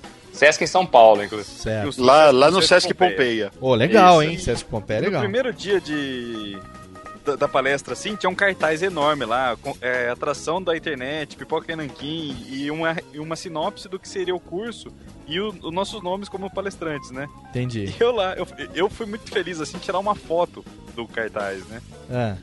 Aí eu vi lá Daniel Lopes, Alexandre Calari e Bruno Drago. Sacanagem. Mas Escrito errado, cara. eu não me segurei, eu comecei a rir, mas ri assim de uma tal maneira que não dava pra parar. Aí o Alexandre foi ver, começou a rir muito também. E a partir de então, pra, pra mim, ele virou o Bruno Drago, meu apelido carinhoso pra ele. Ele detestou, na hora ele ficou puto. Pô, mas meu nome é Bruno Drago, não sei o que, ficou todo nervosinho lá. Fiquei nada, eu levei na brincadeira. Será que não leram o release do negócio? Mas foi, ô, Léo, foi, foi Mas hilário, Drago, porque... ó, Drago é. É. muito mais épico que Zago. Pô, Drago é sensacional. tipo, é um nome de guerreiro aí, Eu né, pensei cara? que tivesse alguma relação com o Ivan Drago. A gente que é fã, Não, de, não Quatro, né? fã de rock, rock 4, né? Ivan Drago. Tem, tem nada a ver, né? O, sou magrelo, o cara é puta fortão. Mas foi muito engraçado quando o Daniel olhou assim e tal, a gente tava ali parado vendo o banho, de repente, ele lendo em voz alta, assim, voz, alta, voz alta não, baixinho assim pra ele, Daniel Lopes, esqueci que Bruno Drago, Drago! Ah! E começou a rir. e aí, o filho da mãe do Alexandre me dá o Apocalipse Zumbi autografado para meu amigo Bruno Drago. Ah, porra. Meu amigo, o que eu Aí sempre virou digo- Drago, né, cara? É o que eu Piada sempre interna digo, nossa cara. que pegou agora. Eu acho que eu vou chamar de Drago. Excelente. E ele tá pensando em trocar de nome, inclusive, né? Que Sim, o é trâmite é, bonito. meio complicado, mas ele tá pensando seriamente. Agora pode, Sim, sim. né? Mas é que eu sempre digo, velho, amigo, amigo de verdade, não é aquele que quando você tá em depressão, que você tá com algum problema, ele se dispõe a te ouvir e presta um ombro pra você chorar. Amigo de verdade é aquele que manda você parar de viadagem e traz uma cerveja pra você. Entendeu? Então é exatamente esse cara. Quanto mais você nega o apelido, mais ele pega. E Drago, eu acho que é. Vamos Ah, dizer, apelido bom, né? apelido Antes classudo. Drago do que É, qualquer outra bacana, coisa, bacana. né? Antes É, Drago do que. Gaga, que eles me chamam de Gaga também, às vezes. Não, isso foi culpa sua total. Você aparece com aquela peruca azul. Mentira! Olha lá! Estúdio, você quer que a gente faça o quê, cara? A gente ia ficar quieto? Que mentira! Ô, Léo! Pô, é mentira! Tem filmado, Bruno. Tem filmado, cara. Se a gente põe isso na internet, você tá pior que a Caroline Dick, mas tá Vai, roubado. vai. Aham. Deixa eu, deixa, eu, deixa eu puxar o assunto aqui, que é o seguinte. Uma das coisas que eu gosto do Pipoque Nankin é que ele é um, um site, um podcast, um videocast honesto, né? Eu explico. Por que, por que, que é honesto? Não é porque ele não, rou- não rouba os outros, não é por isso. Ele é, por isso. ele é honesto porque ele entrega aquilo que ele promete. A sensação que eu tenho é, eu ao ouvir o Pipoque Nankin é como ele é um, um programa, um site, um, um vlog, um, né, um podcast, um videocast de cinema em quadrinhos, ele não só entrega o que ele promete, que é falar sobre a, a temática que, que, ele, que ele faz, a segmentação que ele, que ele se aplica, mas vocês três têm uma interação muito legal. E assim como o próprio Bruno Costa, agora, nosso querido Zumbirosca, o Panda, o Pablo, né, o Felipe, o pessoal tá fazendo agora lá no, no, no Cruzador Fantasma, e vocês têm conhecimento do que vocês estão falando. Vocês falam com propriedade. Uma das coisas que mais me incomoda quando eu tô ouvindo alguém falar sobre alguma coisa é quando eu sinto que eu tô sendo engambelado. Quando eu sinto que eu tô sendo embromado, sabe? Quando o cara tá pagando de especialista e no fundo, no fundo, ele não sabe picas do que ele tá dizendo. E quando eu ouço Pipoque Nanquim, eu ouço pra me divertir, mas também pra me informar. Então, como vocês entregam aquilo que vocês estão prometendo, eu considero um podcast honesto, é um podcast gostoso de ouvir, né? É, isso é, é retórico, tudo isso que eu tô falando, não precisam responder, porque o próprio elogio não é uma pergunta. É uma Não, sensação na, que eu na tenho. verdade eu queria, ô Léo, eu agradeço o elogio, mas eu queria falar uma coisa a respeito disso. Diga. É, porque a gente, a gente quando a gente está escutando, ah, quando a gente está decidindo os temas, essas coisas, às vezes surgem alguns assuntos que a gente fala, vamos falar sobre isso ou não vamos falar sobre aquilo, Hum. e nós sempre somos honestos uns com os outros, falar assim, pô, mas eu não manjo nada desse tema. Certo. Saca? Eu não, eu não sei o que, que é esse negócio, então não vamos falar sobre esse assunto. Porque a ideia justamente é não engabelar o público. Excelente. É falar sobre coisas que a gente conheça. Excelente. Eu, eu acho que isso é, uma, é, é de uma honestidade que quem ouve, eu não sei os outros, porque eu ouço pra me, pra me divertir, né? Eu não ouço como meia dúzia de Zé Buceta que tem aí, que fica ouvindo pra achar defeito, pra dizer que o, o meu é melhor, entendeu? Que tem meia dúzia que fazem essa merda. Eu ouço Verdade. porque eu, eu me divirto. Antes de ser podcaster, de fazer podcast, eu sou um grande ouvinte de podcast. Eu adoro. Hoje, como eu falei, é, me substituiu pra mim o rádio. porque o rádio só toca música enlatada, música comercial, e não tem lugar para conteúdo no rádio. Vocês que vivem eh, dentro de uma rádio FM, vocês têm esse contato com a rádio FM, é uma rádio universitária, mas vocês conhecem a rádio comercial também. Vocês sabem que não tem espaço para conteúdo, é tudo enlatado, é o que dá dinheiro. Né? Então eu substituo porque o podcast para mim é conteúdo, eu faço a minha própria programação, né? Então a sensação que eu tenho com o Pipoque Nanquim, assim como eu tô, eu tô tendo, eu falei isso pro Panda, falei isso pro Bruno e falo sempre que eu já virei o fã número um do cruzador do, do Transmissão Fantasma, porque quando eu ouço, por exemplo, o Pablo falando, o Felipe, falando sobre o programa que eles fizeram recentemente, sobre os, os sidekicks, os bucha de canhão lá, os caras que só se fode, e dos heróis, os heróis urbanos, na verdade, né? Isso, que isso. só se fode, só toma na cabeça. Eu ouvi aquilo ali, eu não conheço tudo o que eles estavam dizendo sobre os roteiristas, os desenhistas, a saga e tal, não sei o que tem. Mas eu não ouço com a sensação de que eu sou um idiota. Entendeu? Porque tem programa também que paga de especialista e que é tão especialista, é tão. é- é- é- é- os caras são tão eruditos no negócio que você ouve se sentindo um bosta. Eu, sou burro demais, eu não, eu não entendo o que tá acontecendo. E eu não tenho essa sensação nem com o Pipoque Nanquim, nem com Transmissão Fantasma. Eu, eu me sinto bem, eu me sinto. é, é, quando acaba o programa, eu tenho. Eu ol- olho no meu feed pra saber se tem algum atrasado e fico na expectativa pra semana seguinte. Né? E vocês quando planejaram o, fazer ao longo. Agora já estão mais de 70 programas no ar, né? E quando esse podcast for ao ar, certamente vai ter mais. Vocês é, têm esse tipo de retroalimentação do público? Isso que eu tô falando é algo que soa familiar pra vocês? Ou esse tipo de feedback vocês não recebem? Ou vocês não acham a visão de vocês é outra? Como é que vocês é, encaram essa parada? Ô, Léo, nosso público é muito generoso, assim, muito legal.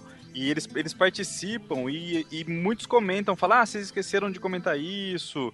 Uma hora ou outra vocês têm que dão dicas de pauta, sabe? E se você dá uma olhada nos comentários do nosso site, nos Aham. podcasts e videocasts, são sempre complementando o assunto. Geralmente, Isso é tem muito aquele- bacana. às vezes, tem alguém que fica chateado da gente não citar. Por exemplo, a gente gravou um de Espaço Sideral. Aham. Aí o cara falou, ah, esqueceu de falar de Babylon 5. Só que a gente assume. Por exemplo, eu assumi lá que eu não assisti- nunca assisti Babylon 5. Certo. Não tem por que eu falar de um negócio que eu não faço ideia do que seja. A gente tenta só falar o que a gente gosta e conhece. E o legal é que isso é o público legal. que acompanha a gente e comenta lá, geralmente não é um público troll, não, cara, que fica é, e- e xingando e, e procurando briga nos comentários. Geralmente o público, acho que é isso que você falou, né? Eles percebem que a gente tá tentando fazer um trabalho que prioriza a informação de uma forma, é claro, uma forma. é, descontraída e tudo mais, mas a gente não fica priorizando fazer palhaçada, fazer brincadeira, é mais informação mesmo. E isso o próprio público complementa com informações, fala, ô, faltou tal coisa, fica pra parte 2, né?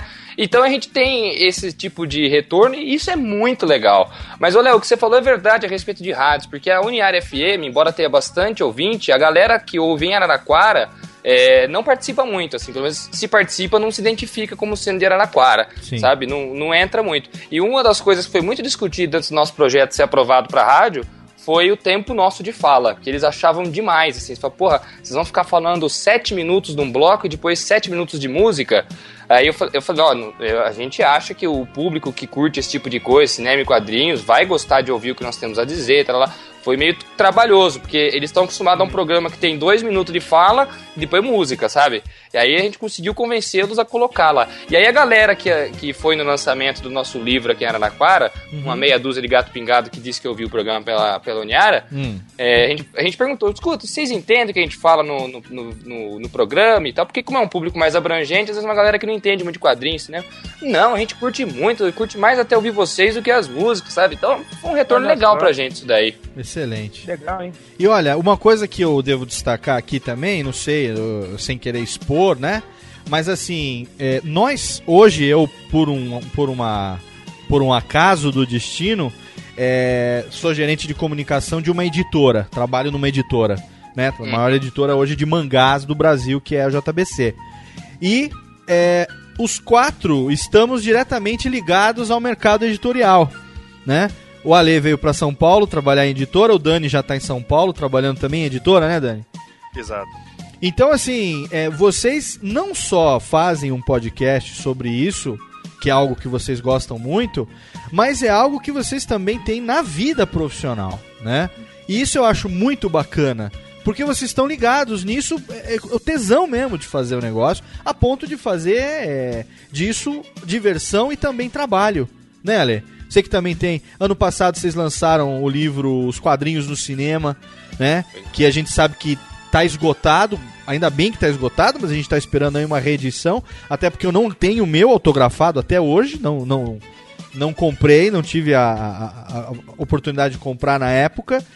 E para pegar o autógrafo de vocês, tantas vezes a gente já se encontrou depois disso e eu não tive essa oportunidade. Mas assim, como é que foi um pouco essa história de vocês levarem também para para pro editorial isso, a história de fazerem também um livro falando sobre os heróis que, que foram os principais adaptações para o cinema no ano passado. O relacionamento de vocês com, esses, com esse livro, como é que foi?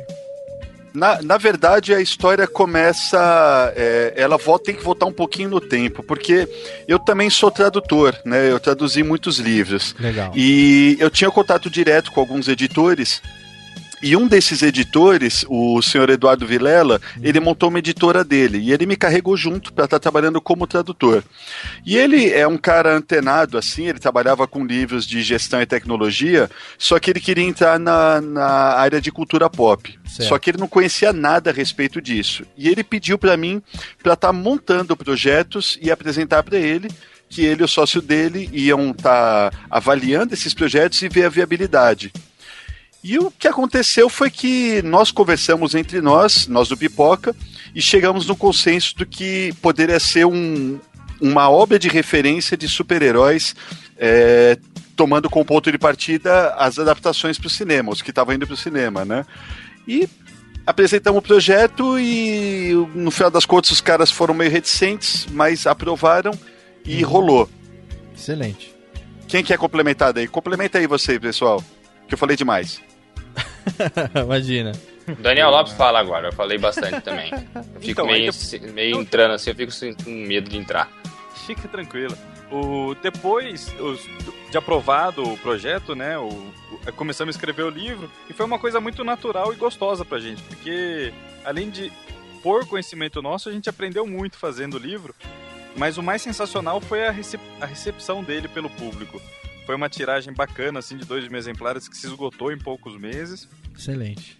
E, e surgiu o convite pro segundo, né? Que a gente tá trabalhando também e falta muito pouco para ser lançado. Em Olha poucas aí. semanas tá, estará em todas as livrarias.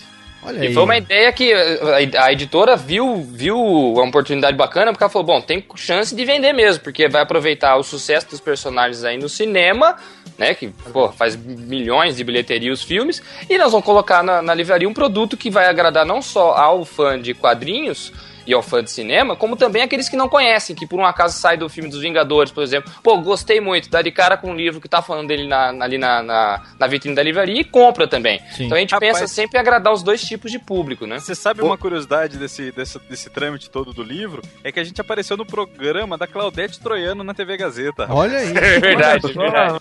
Famoso, famoso. E o Alexandre apareceu no Fantástico. Não, mas isso foi por causa dos zumbis. É, escuta, mas vale lembrar que esse esse sucesso que o livro teve, esgotar a tiragem e tal, era algo teórico na nossa cabeça, né? Ninguém sabia se o projeto ia ou não dar certo mesmo. Certo. Era uma aposta, assim. Poderia funcionar como funcionou, mas se desse errado ia ser um tombo grande também. Excelente, que ainda bem que deu certo e que tem um segundo vindo por aí, né, meus amigos? É, já é certeza. Tá pronto o livro, só falta estar em fase de revisão só. Excelente. E o nosso querido Alexandre Calari, aproveitando aqui, abrindo um apênis nesse, nessa questão das publicações. A Técnica gosta de abrir um apênis de vez em quando, né, Técnica? Técnica Essa técnica aí. Técnica gosta, quer ver? A Técnica já, já faz gracinha aqui, né? Olha aí, tá vendo? Falou na gracinha. Soltinho, É, soltinho, quando menos espera, falou no apênis, ela já aparece. O Alexandre também é autor um livro Apocalipse Zumbi, que eu tenho o meu, autografado. É, E conta um pouco pra gente também rapidinho, Ale, como é que foi essa experiência aí de editar esse livro, por que a temática é de zumbi, quanto tempo você preparou isso aí, esse, esse livro, se tem mais chegando. Olha, foi. O caminho preparado foi o mesmo do Quadrinhos do Cinema. Eu Certo. fui apresentando projetos para a editora e a coisa de dois anos atrás eu identifiquei que uma das grandes tendências que estariam por vir ia ser os zumbis. Ah, justifiquei num projeto muito bem montado e a editora comprou a briga e falou: tá, vamos fazer. Desde o começo, Léo, eu previ o projeto para ser uma trilogia, então o segundo livro está em fase de acabamento agora, Legal. deve sair para outubro e novembro, e o terceiro ano que vem fechando a história. É, também foi um grande sucesso, tá, tá indo super bem, eu estou satisfeito. E pra que, ah, muitas pessoas não sabem, mas esse mês eu lancei mais um, que foi a Branca de Neve. Você estava sabendo aí. desse, Léo? Não, não tô sabendo, não. Porra, esse livro, que nem eu disse, foi mais uma tendência que eu identifiquei. Eu, eu imaginei que as fábulas iam entrar em evidência, histórias de, de fábulas e fantasia, e realmente estão entrando. Sim. Então nós lançamos um projeto completamente diferente.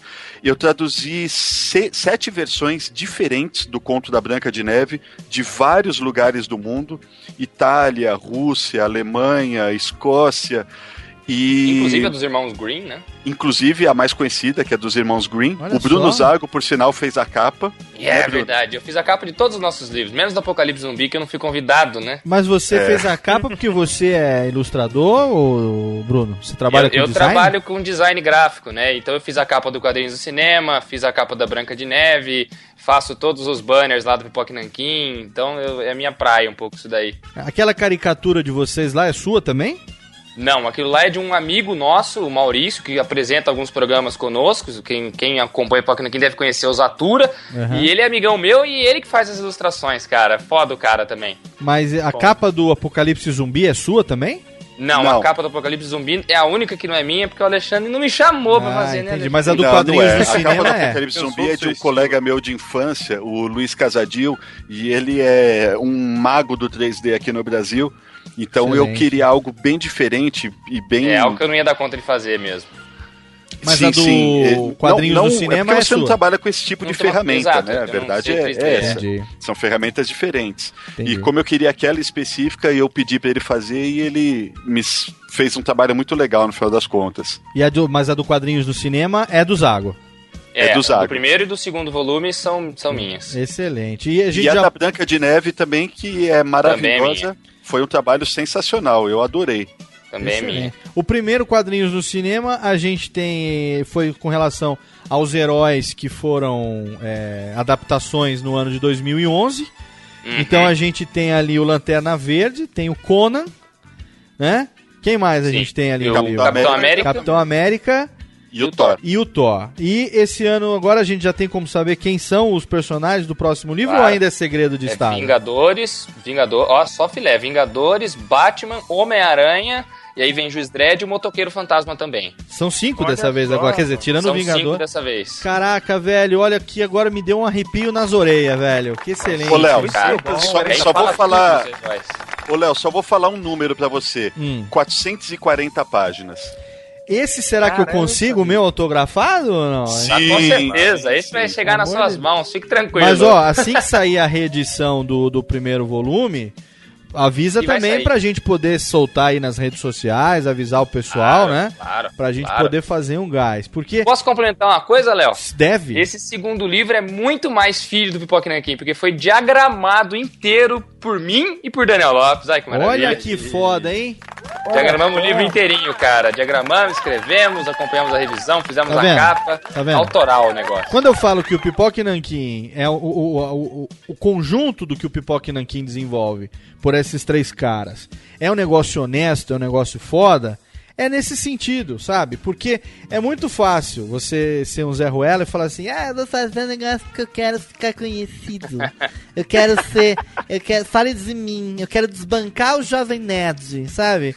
Ai, Eu- eu- né? eu- quando você fala assim, eu vou fazer um negócio que eu gosto, porque eu curto, porque eu vivo isso, então vocês fazem na vida pessoal, na vida profissional, faz o podcast, faz o, o coisa. Velho, escuta o negócio. Um- chega uma hora que a hora que o negócio deslancha, aí ninguém segura, velho. Pode ter certeza. Tá muito próximo disso acontecer. E olha que o meu feeling eu costumo não errar nesse filme. Ah, né? é, tomara, rapaz. Sensacional, dá, sensacional. dá um trabalhão, velho. Oxalá podcast, coisas videocast semanal, escrever livro, postar Porque não pode matéria. ser. Eita. Cara, não pode. É impossível que a gente continue sendo alimentado por tanto lixo e só quem faz merda na internet se dê bem.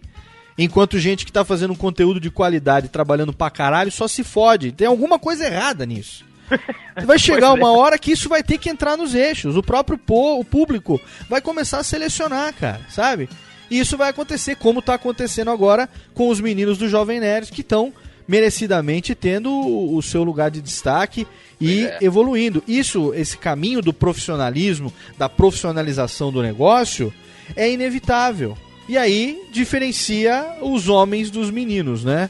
É, the difference between men and boys aparece nesses momentos. Bruno Que é a Costa. nossa vontade, né? Fazer Olha, o negócio dar certo, viver um pouco Exatamente. disso mais pra frente. É, ainda não aconteceu, mas é a nossa Cara, vontade. eu que acompanho vocês já há um certo tempo, eu tenho a honra de ter vocês também no meu círculo de amigos pessoais. é, sei disso. Eu lembro uma vez eu acompanhava o, o Pipoque Nankin e eu não sabia, mas o Ale, o Ale também acompanhava o Radiofobia, né? E É. aí, um amigo nosso em comum, que é o, o Fábio Nani, lá do Zumbi Talk, né?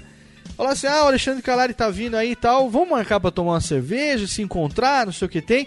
A gente foi na padaria ali na esquina da editora, sentamos na padoca ali no sujinho, pedimos uma breja, ficamos ali quase duas horas batendo um papo, né, Ale? Foi sensacional. Parecia que a vez. gente já se Nossa. conhecia há anos, né, cara? Puta, As- muito legal, cara. E breja pra caramba e jogando conversa fora. Não tem coisa mais gostosa que isso. E a sensação que a gente já se conhecia há anos, apesar de estar se encontrando pela primeira vez, porque Aham. a gente tem, mas o espírito é, é- é muito parecido, a maneira de fazer as coisas, né? Sim. E felizmente, quem se junta se assemelha, né? E a gente tá tendo a sorte de só se juntar com pessoas foda pra caralho, né, Brunão? Fala a verdade, hein? É, assim até o ouvinte do Radiofobia vai ficar eu- inteligente daqui a pouco. Eu, eu vou ficar. Eu já, eu já tô me achando aqui, hein, Não, rapaz? não, não, não. Não se Não acha. fala mais que eu tô me achando Pra, aqui. pra hein? você se achar, você teria que se perder primeiro e eu sei que você não vai fazer isso. Vamos fazer o seguinte, ó. Vamos agora pro bloco de melódias do Daniel Lopes, mas antes eu quero saber, como a gente só podia escolher quatro músicas, por que que o Ale e o, e o Zago ficaram com uma cada e o Daniel ficou com duas, hein? Qual foi a, o critério de escolha disso? Eles enrolaram muito pra responder o e-mail. Só isso. Excelente. Mas demora. Excelente. respondeu na frente. Que Excelente. beleza, hein? Excelente. Então a gente vai agora pro nosso derradeiro bloco de melódias, mas não acabou ainda. Já já a gente volta aí sim pro derradeiro bloco. Tem muita pergunta legal que a gente tá recebendo. Obrigado, ouvinte, você que tá acompanhando ao vivo, que tá Animais. mandando a É sua pergunta aí. pelo Twitter com a hashtag Radiofobia ao vivo. Obrigado a você também que fez o download do programa pelo nosso feed, pelo site radiofobia.com.br. É por você que a gente existe e faz esse trabalho que a gente espera seja o melhor possível. Vamos aqui agora então rapidamente para as músicas do meu querido amigo Daniel Lopes. Técnica pode tirar aqui agora os Frames dos Brasil e já já a gente volta. Não saia daí porque é tudo ao vivo, não para. Já já tem mais. É Jimi Hendrix Experience com All Along the Watchtower. Não saia daí, aumenta o som que é foda bagarai. Já já tem mais.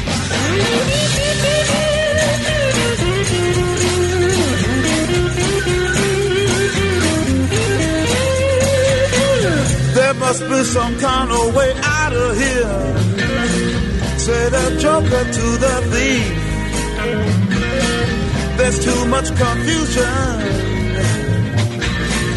I can't get no relief. Drink my wine.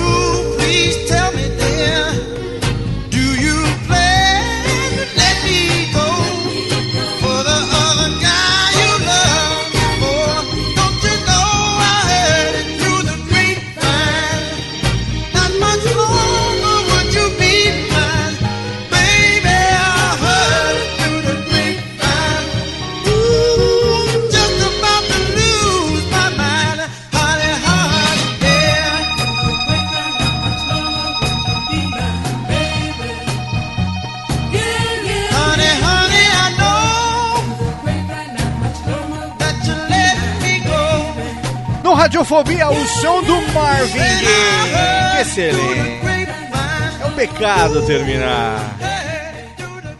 Totalmente excelente Marvin Gaye com I Heard It Through the Grapevine. Antes rolou também Jimi Hendrix Experience com All Along the Watchtower. Totalmente fenomenal. As músicas pedidas pelos nossos convidados hoje que estão de volta. Salve de palmas, Tenican! Estamos de volta, criançada, pro bloco derradeiro de melódias. Que foda, Daniel Lopes.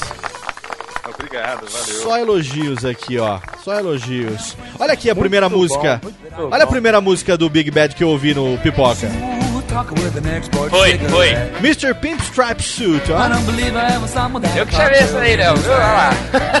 Foi a música que me fez apaixonar por Big Bag Voodoo Daddy. Daniel, por que, que você escolheu essas duas? Lógico que, pô, Marvin Gaye, excelente. Acho que é a primeira vez que eu toco o Marvin Gaye no Radiofobia em três anos de programa, viu? Caramba, ele é um dos meus cantores favoritos, assim, de soul e R&B, né? Um dos pilares da Motown. Ele é uma, da- Excelente. uma das gravadoras que eu mais gosto, um dos melhores selos da música mundial. E essa música é um clássico, né? Um petardo. Cara, E excelente. anteriormente o, o, o Jimi Hendrix é uma das poucas das versões que eu gosto mais da, da, grava, da, da regravação do que a original. Apesar do original ser do Bob Dylan, né? Sim. É. Mas a do Jimi Hendrix é Jimi Hendrix conseguiu abrilhantar uma música dele. muito boa. Cara, totalmente excelente. Encerrando o nosso bloco de melódias com chave de ouro. Vai a Totalmente curiosidade, hein? A. All Along the Watchtower, Daniel Lopes puxou pela primeira vez no podcast Nankin, foi essa música aí. Caraca, Opa! sério mesmo? Olha, É. histórico então. Não lembra? Daniel? Pô. Não, não lembro. Mas Cara, eu, é que eu adoro essa música, é uma das minhas músicas favoritas, assim. Excelente, muito legal. Abri... Olha, acho que é uma das poucas vezes, se não a única, que os ouvintes que acompanham a gravação ao vivo não reclamam de nenhuma música, pelo contrário. olha aqui, ó. É sério, olha aqui, ó. O nosso amigo Legal. Igor Frederico, que é de Brasólia, diretamente de Brasólia, um abraço. Manda um beijoca da Dani, técnica, pra ele aqui. Cadê o beijoca da Dani? Ah, que Olha história é aí, essa? beijoca da Dani. Não, da Dani, não é da técnica. Manda aqui, Ah, tá. técnica. Olha aí, beijoca da Dani. O Igor Frederico fala assim, ó. Não sei o que, que tá melhor no Radiofobia ao vivo, se são as músicas ou os convidados. Tá foda, galera. Olha aí. Olha, valeuzaço. Tá vendo só? Agora, antes de ir pras perguntas, Pena que que a tá no gente tem. final, né, pô? É, mas ainda tem aqui as perguntas, o bloco, o bloco Vamos lá. derradeiro. Antes disso, eu queria que o Ale terminasse de me explicar, que ficou em branco e os ouvintes também acharam aqui falta da explicação da conclusão do papo do livro sobre Branca de Neve. Ah, tá. É porque a gente emendou no quadrinhos Isso, e tal isso. e ficou vago, Mas né? o nosso ouvinte aqui não deixa passar barato, não. Ele já me puxa É, a orelha e fala: Porra, Léo, Branca de Neve, cadê a porra do negócio do livro? Tá certo. Ó, é, que nem eu disse, há, uns, há coisa de um ano, eu imaginei que Branca de Neve ia entrar na moda de novo e fábulas como um todo, né? Por causa dos filmes, ah, veio essas duas séries de TV, o Once Upon a Time, o Green, e como eu sou bem antenado nessas coisas, eu falei, porra, rolava fazer um, um livro da Branca de Neve. Por quê? As pessoas conhecem, que nem o Bruno apon- apontou, a versão dos irmãos Green. Mas elas não sabem que Branca de Neve tem trocentas versões, é, algumas mais antigas que a dos irmãos Green, espalhadas por tudo quanto é lugar da Europa. E Certo. umas eu bem resolvi cabeludas. compilar. Como? Umas bem cabeludas nas versões, né, cara? sim, sim. Não é nada conto de fadas Disney, não. Não, São não. pauleira. É, e eu resolvi compilar essas versões numa edição, até onde eu sei, inédita, não só no Brasil, mas no mundo. É, não tem uma versão que compile isso tudo. Uma, legal, uma única edição que compile todas essas versões. Ah, além disso, é, o grande mote para eu estar fazendo essa história é porque eu queria escrever a minha versão do Conto da Branca de Neve. Eu tenho uma verdadeira paixão pela história e eu queria fazer a minha versão também. É, a editora queria que eu fizesse o segundo Apocalipse Zumbi, logo na sequência. Só que eu não estava no barato de escrever e queria fazer esse livro intermediário antes. Então foi um- uma possibilidade de dar um tempo, sabe, entre os, os dois zumbis. Entendi. E aí rolou.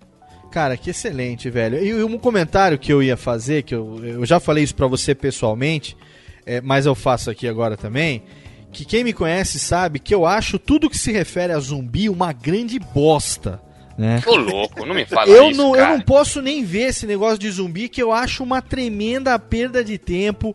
Eu, Eu acho uma adoro. tremenda. Laurito, o que, que eu diria do negócio do, do zumbi, hein, ô, ô Laurito? Cadê? Ah, o Laurito não veio hoje aqui. Eu queria mandar aqui, isso é uma tremenda bobagem no negócio. Só que quando eu li a resenha do livro do Alê, do Apocalipse Zumbi, me chamou a atenção pela primeira vez, me puxou o interesse. Olha, eu nunca li Walking Dead, nunca gostei de nada, esses negócios de zumbi, esses filmes do Romero, eu tô uma grande bosta, nunca vi, nunca vi. Já ouvi muito, mas nunca vi. Mas a resenha do livro do Alexandre, a sinopse do livro, me chamou a atenção, porque tem um diferencial. Tem a questão da humanização ali do zumbi, um, um negócio que me, que me falou, eu acho que eu vou ler essa parada. Entendeu? Você leu. Ainda não. Ah, Ainda não li, não tive tempo ainda. Confesso que não tive tempo ainda de ler. Mas, Mas, eu eu, tô, aguardo comentários. hein, eu tô Léo? olhando pra ele aqui na minha estante.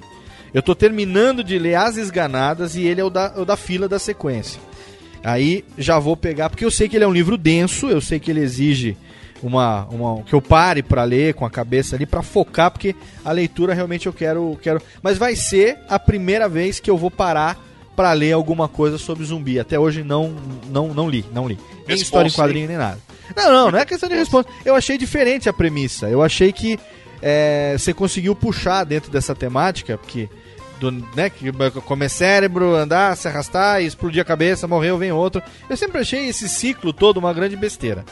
Mas Tem sido você. muito explorado, né, Léo? É, então. É um assunto que tem sido muito explorado de, de- repetidamente, né, Eu não, cara? tenho, eu não tenho por que dizer que eu gosto se eu nunca gostei, só pra entrar na Claro, moda, claro. entendeu? Eu não- não acho, nu- nunca achei interessante. Mas agora, com como o livro do Ale me chamou a atenção pra ler, eu vou ler e aí faço questão depois de dizer o que eu achei. Não que a minha opinião valha um vintém, mas eu vou. Faço questão de dizer. E pode Ô, ser Léo. que eu goste de alguma coisa com, com isso. Fala, velho. Ô, Léo, e eu queria te encontrar aí logo mais pra te dar uma cópia da Branca de Neve também, pô. Cara, com certeza. A gente vai estar junto, espero, em breve. E aí, nessa. nessa ou vamos marcar também. É só você ligar pra mim agora que você tá em São Paulo. Você me manda uma DM e a gente se encontra no Botex ali. E é nóis. Sim, sim. Sem problema nenhum. Totalmente excelente. Vamos aqui então pro nosso sessão de perguntas. Quero começar pelo meu amigo Bruno Costa. Vocês têm alguma pergunta pro nosso trio, Brunão? Então, cara, na verdade eu, eu queria perguntar pra eles o seguinte: queria saber do pessoal e o que, que eles acham da distribuição de quadrinhos digitais, cara. Olha através aí. de aplicativos como Comics Lodge, enfim. Queria saber se eles acham que a mídia impressa vai acabar com isso, ou, enfim, o que, que eles têm pra, pra dizer sobre o assunto. Excelente bola levantada. Muito bom. Tem a ver direto também com o nosso trabalho, né? Sim. Quem responde? Rapaz, eu acho que nunca vai acabar o mercado de livro impresso. Nem, nem livro normal, nem jornal, nem revista, nem quadrinho. Porque tem, tem lá suas diferenças.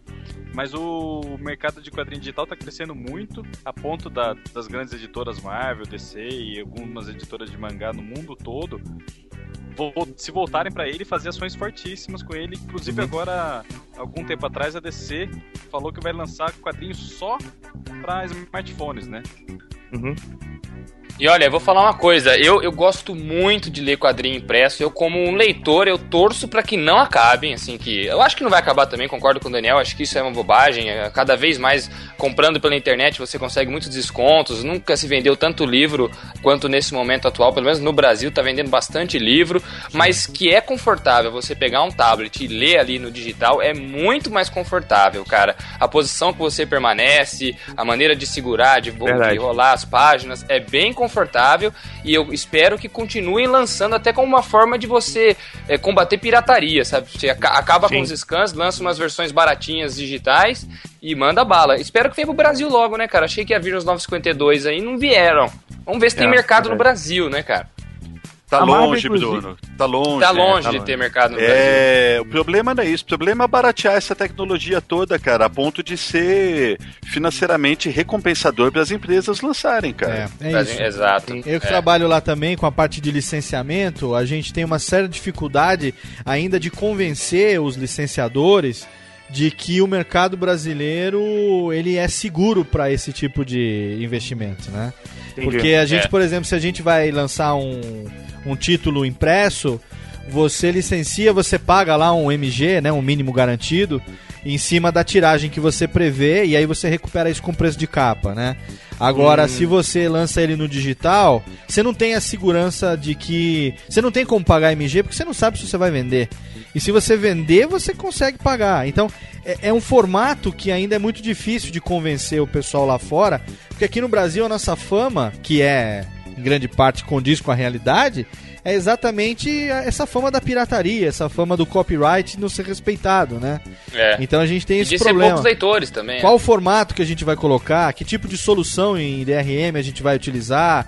Como é que a gente vai fazer para que um cara não compre e espalhe para outros mil, como acontece no caso dos scans que o pessoal faz? Então é uma coisa que quem trabalha em editora tá correndo atrás, mas ainda é um terreno pantanoso, né, Alexandre? Mas eu acho que é inevitável um dia chegar, viu? Pode demorar, mas um dia chega, cara. Mas- Sim, um dia cedo, chega, com certeza. Mas não- sei lá, cara, eu acho que o prazer da, da leitura no livro, no livro físico, assim, ele é diferente, meu. Eu, eu não, não vejo, assim, a galera abandonando o livro, abandonando os quadrinhos e tendo tudo dentro da sua coleção de tablets, É, assim. eu também não vejo isso não, É, então, cara. é, que isso. Além, além do prazer de- da leitura do, do livro, do quadrinho ser mais gostoso, eu não sei, a virada de página tem um tempo diferente. Eu, eu, não, eu não tenho vontade nenhuma de ver um, um smartphone fodão em cima da minha estante. Eu tenho É. vontade de uma estante fodona, sabe? Eu escrevi uma. Cheio de livro. Eu Eu escrevi. não, eu, eu não tenho orgulho nenhum de ter. Nossa, eu tenho 27 gigas de quadrinhos baixados e comprados por 50 centavos. Eu quero ter 4 mil quadrinhos na minha estante, negócio pesadão, parrudo, pra eu ver, pra mexer. Eu, há É. uns sete anos mais ou menos, eu. Porque eu também escrevo, não sei se vocês sabem, né? Eu escrevo, eu, sou escriba, né? Então. É mesmo, Léo? Olha, não sabia não, eu sou cara. escriba, Também eu não. tra- trabalho como gerente de comunicação, eu que escrevo todos os releases, os textos, enfim. Pô, eu, eu sou escriba, eu sou, eu sou regido por duas entidades espirituais. É, o, ca- o Caboclo Digitador e o Exu Tranca-Texto.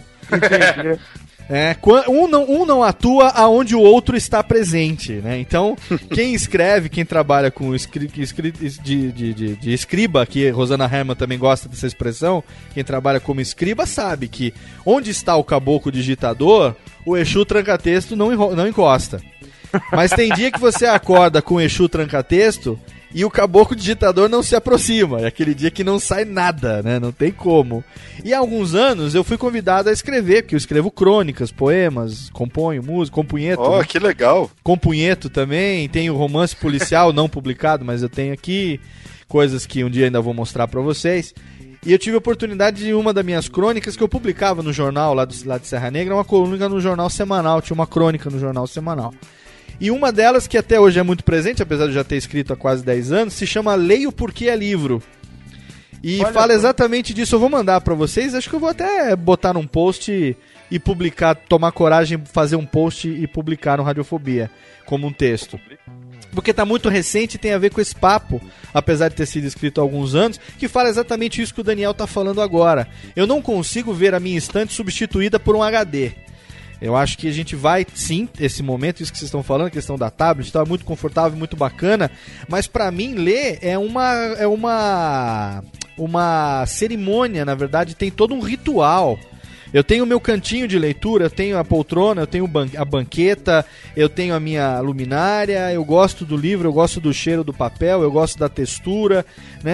É, é todo um ritual São ali. sensações insubstituíveis, Exatamente, né, eu sou uma Sim, pessoa verdade. totalmente sinestésica, então pra mim virar a página, né? É verdade. é, é eu verdade. não cara? digo E, Léo, eu você não, lê em não- ônibus, lê em metrô, costuma ler fora de casa também? eu é muito difícil ler fora de casa, muito complicado. Eu leio, eu, eu leio às vezes em viagem de ônibus, leio em, em, em Viagem de e avião tal. e ônibus, E eu não assim, tenho coragem de segurar um tablet lá fora de casa, cara. Medo de ser roubado, essas coisas. Tem que Tem ser um essa. livro mesmo. Você vê né? no aeroporto, você não vê na rodoviária, né, Drago?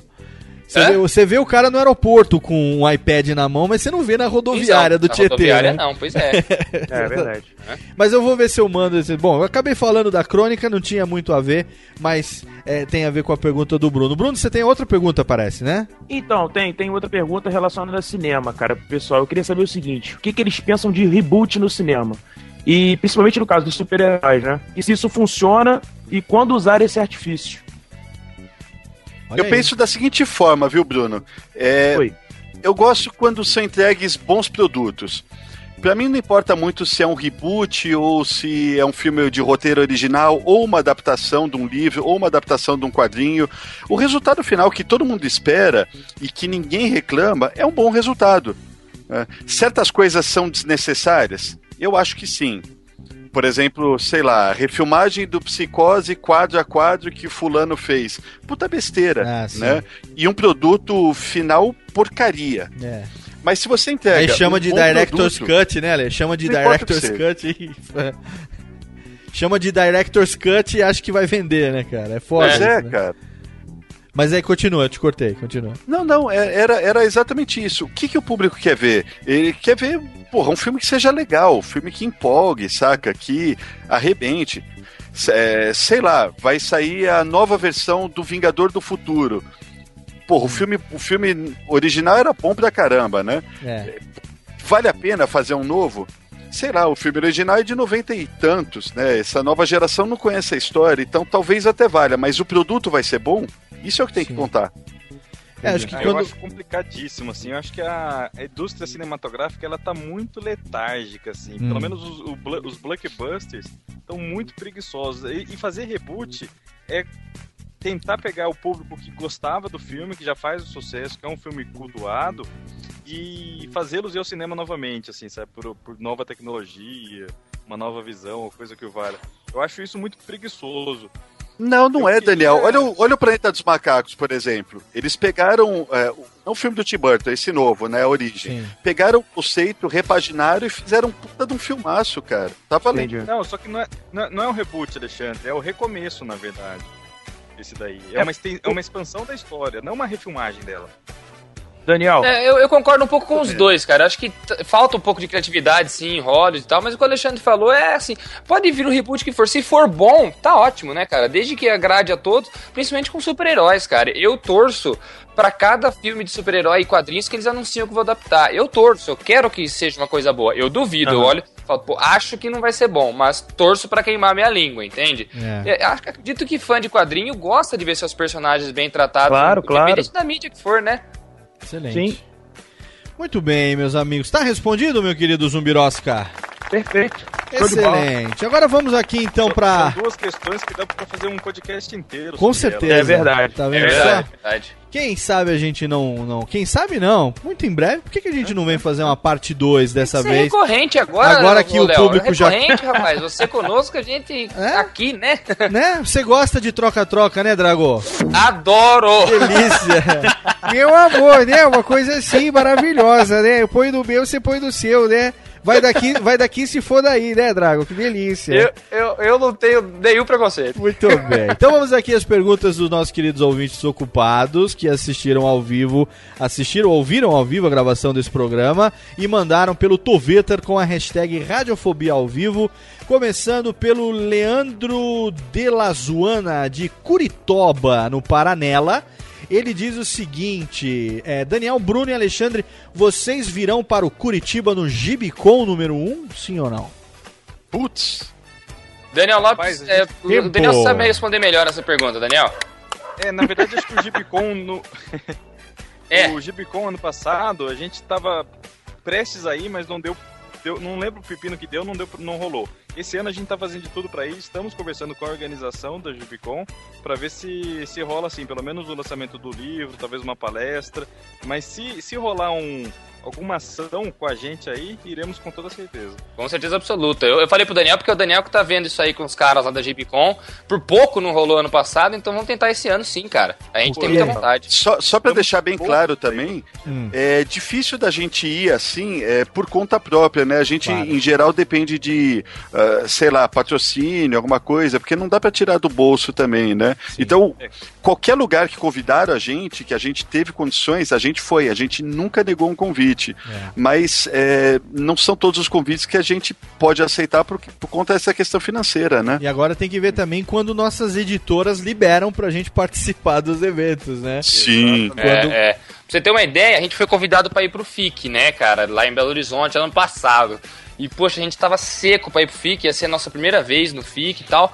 Só que eles falaram assim, ó, vocês têm aqui, pode, vai ter sessão de autógrafo, vocês vão ter as coisas de vocês aqui, crachá e tal, mas nós vamos pagar uma viagem. É, Aí é o que, que a gente cruel. fez? A gente deu um jeito, arrumou uma parceria aqui com uma empresa de turismo de Araraquara, eu fiz uns a gente fez uns trampos pra eles e tal, ganhamos passagem e fomos, cara. A gente luta, a gente faz Tá o possível pra ir. O cara quando rala, velho, é fueda.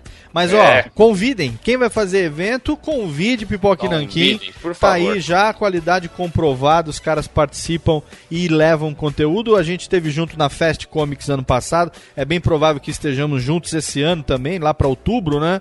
Você vai na certeza. Super Power agora? E Não, por, não tô sabendo por enquanto. É, dia 2 e 3 E tem a a gente- Super a Power gente- Com, nós vamos estar lá. Olha aí, tá vendo? o Super lance é assim, a gente oferece um show completo também. Dá pra fazer. Dá pra fazer cantiga de roda, a gente Truque de mágica. A gente se veste de palhaço, Exato, a eles vão. gente canta Tudo. repente. Olha a gente só. faz tudo. Do zumbi a Branca de Neve, Tá tudo em casa. passando pelos heróis do cinema, satisfação garantida E, o ó, seu download de volta. Ô, só uma coisa, Léo, a gente não cobra cachê, exceto quando o Bruno faz a dancinha da Lady Gaga. Olha sabia aí. que ia sobrar pro Bruno, rapaz, pro Drago. Tá vendo só? É alto nível. O Drago. Eu levo minha calcinha rosa, né, Alexandre? Pergunta do Franklin Guirra, ele que não coloca aqui a cidade. Ele ah, tá, tá falando aqui sim. Quando terá um evento do Pipoque Nanquim em Araraquara ou região? Eu sou de Ribeirão Preto. E aí, tem alguma previsão pra região de Araraquara, não? Não, cara, atualmente não. Teve o ano passado o lançamento do nosso livro, foi aqui em Araraquara, no Sesc, né, aqui no Sesc de Araraquara. E o lançamento do Apocalipse Zumbi também foi aqui. Mas pra esse ano, nada previsto ainda, né? Araraquara é meio morto pra evento de quadrinhos, essas coisas, cara. Rapaz, ainda não rolou manda- nada. Manda um e-mail pro Bruno Zago que ele sai pra tomar uma cerveja com vocês aí, tudo. Eu tô em Araraquara ainda, os Daniel e Alexandre estão em São Paulo, mas eu tô aqui ainda. Olha Pô, só. em Ribeirão a gente nunca foi, né? Podia rolar alguma coisa lá. Rolar, estamos aí. É Excelente. pertinho, é meia hora de Araraquara. Muito bem, o Vitor Lopes, de Salvador, Bahia, também pergunta o seguinte: tem algum tema que vocês sempre quiseram gravar, mas por alguma razão ainda não conseguiram, meninos? Teve temas que nós gravamos, mas que perdeu, não foi pro ar, né? Que, Mas, assim, é, por exemplo, a gente gravou um do Bill Murray. É. Tudo gravadinho, uma beleza de programa, um ator que a gente curte pra caramba, perdeu todos os arquivos. Deu pau no computador, perdeu tudo. Nunca foi pro ar. Olha aí. Então, É. Teve, aconteceu isso com videocast já, Perdeu-se. gente? Eu não me lembro se aconteceu isso Perdeu-se, com cara. videocast. A Mas gente fez- Tá sendo um tabu, não, não tá saindo, não sei porquê, é o Star Wars, cara. Ah, A Star Wars eu tenho medo. Star Wars, Ah. grava Star Wars, aí chega na hora. Ah, não, não vamos gravar, não. Eu tenho medo de Star Wars, cara. Eu não sou tão fã. A ponto, a- tem, eu posso que os ouvintes. Tem muito mais ouvinte fã do que eu, entendeu? Eu curto, mas não não, tá entendo saindo muito. até agora porque era. Vocês não me chamaram ainda, só por isso. Então, você disse que é Oi, fã, né? Agora sim. É, É. só porque não me chamaram. Agora tá marcado. Ô, Rapaz, o Léo. Léo é praticamente um Jedi, cara. Em vez de fazer praticamente o caralho, eu sou um Jedi. Você vai. Pronto, resolveu o problema do Star Wars. Tá sentindo o fechamento Ô, de glote aí em Niterói agora? Sou eu. Fala, Lê. Tem uma curiosidade disso daí, é que quando a gente tá na TV, a gente tem que tomar cuidado com os temas, né? Por exemplo, não podia falar palavrão, tinha Ah, que ser sim. cortado na TV. Não- como era uma TV universitária, não era todo o tema que a gente poderia fazer. Veio na rádio. E teve uma hora que a gente. te- No começo a gente respeitava muito isso, mas depois começaram a ficar saidinhos e simplesmente jogamos isso pras picas, cara. É. Jogamos, foda-se. Tocamos puteiro. Então quer saber? Vamos fazer um tema erótico? Que se dane, vamos fazer. É, era o tema proibido. Gravamos um erótico. E só de depois de, quadrinho de pornô. alucinógenos, cara. De alucinógeno, depois de Milo Manara também nós gravamos. Olha aí. Porra, e aí? Aí abriu a porteira, aí não tem mais tabu com a gente. E ninguém a falou nada. Fazer, a gente vai fazer um de bestialidade agora. Olha aí. Não pode falar palavrão agora, foda-se a classificação indicativa, né? Cada um fala do Ainda mais que agora vem. nós estamos gravando direto de casa, né? Ah, então, isso também é uma das perguntas aqui. É, Cadê aqui a pergunta que tava aqui agora? Ele tá perguntando por que é que vocês estão gravando de casa, por que, que vocês pararam de gravar em estúdio. Por que, que agora o, o Marden Moura, achei aqui, Marden Moura de Brasólia, Ele pergunta. acompanha a gente, Marley Moura. Por que, que o pessoal está gravando o cast o videocast agora em casa, hein? Pois é, porque o Alexandre e o Daniel arrumaram emprego em São Paulo, foram, mudaram-se, é, é claro, e eu tô em Araraquara ainda. Então a gente não tem como se reunir nos estúdios da Uniar FM, que eu- antes a gente gravava. Aí a gente comprou uns microfones e tal, e agora a gente grava com convidados, aproveitando uma deixa que na rádio era meio engessado para convidado, a internet lá não era boa. Então agora a gente grava em casa com convidados sempre que possível. Hum. E TV, a mesma coisa. O Alexandre e o Daniel vinha para Araraquara uma vez por mês para gravar vários programas para aproveitar a viagem. Então a gente gravava um monte de programa de uma vez. Só que é mais caro o Alexandre e Daniel virem do que eu ir para São Paulo. Entendi, claro. Então a gente arrumou uma câmera, a gente conseguiu comprar uma câmera e agora duas, né? Temos duas, uma menorzinha, mas beleza, tá valendo. E agora eu vou para São Paulo. Os três rateiam, claro. Eu vou para São Paulo, a gente grava na casa do Daniel Lopes. Perfeito. Tá vendo? E o esforço continua e a qualidade Continua, vamos tá parar, aí, não. a qualidade não foi afetada. Pergunta respondida pelo nosso amigo Marden. Aqui, últimas perguntas. É, comentário do Leandro também, crossover show de bola. Pipoque Nanquim, vocês são os grandes culpados de eu voltar a ler quadrinhos. Muito obrigado. Olha aí, tá vendo? É o nosso grande objetivo, cara. Se a gente me considera missão cumprida quando chega um comentário desse. Olha aí, muita pergunta legal do Brasil inteiro. Vânia Paula Bahia, de Campinas, São Paulo. A Vânia pergunta o seguinte: De onde vem tanta alegria, Bruno Zago, no início de todos os videocasts? Eu adoro quando o Alexandre também está animado, ela fala. Que é raro. É raríssimo, né? Não, não É. é raro, cara. Se vocês vissem os bastidores, eu sempre chego animado. Mas às vezes esses caras demoram É, sim. seis horas É, pra sim. começar a gravar, cara. Eu tô morto já, eu não aguento mais.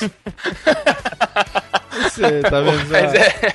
Eu não aguento mais, cara. Eu quero morrer, pô. Não, ó, tem, mas umas, um- uma, uma curiosidade de bastidores. Os dois começam muito felizes quando alguns minutos antes o Bruno estava no colo do Alexandre. Ah, Olha aí. Aí os dois começam muito animados. Quando começa só o Bruno animado é que ele não quis sentar no colo do Alexandre. Ai, que bobeira.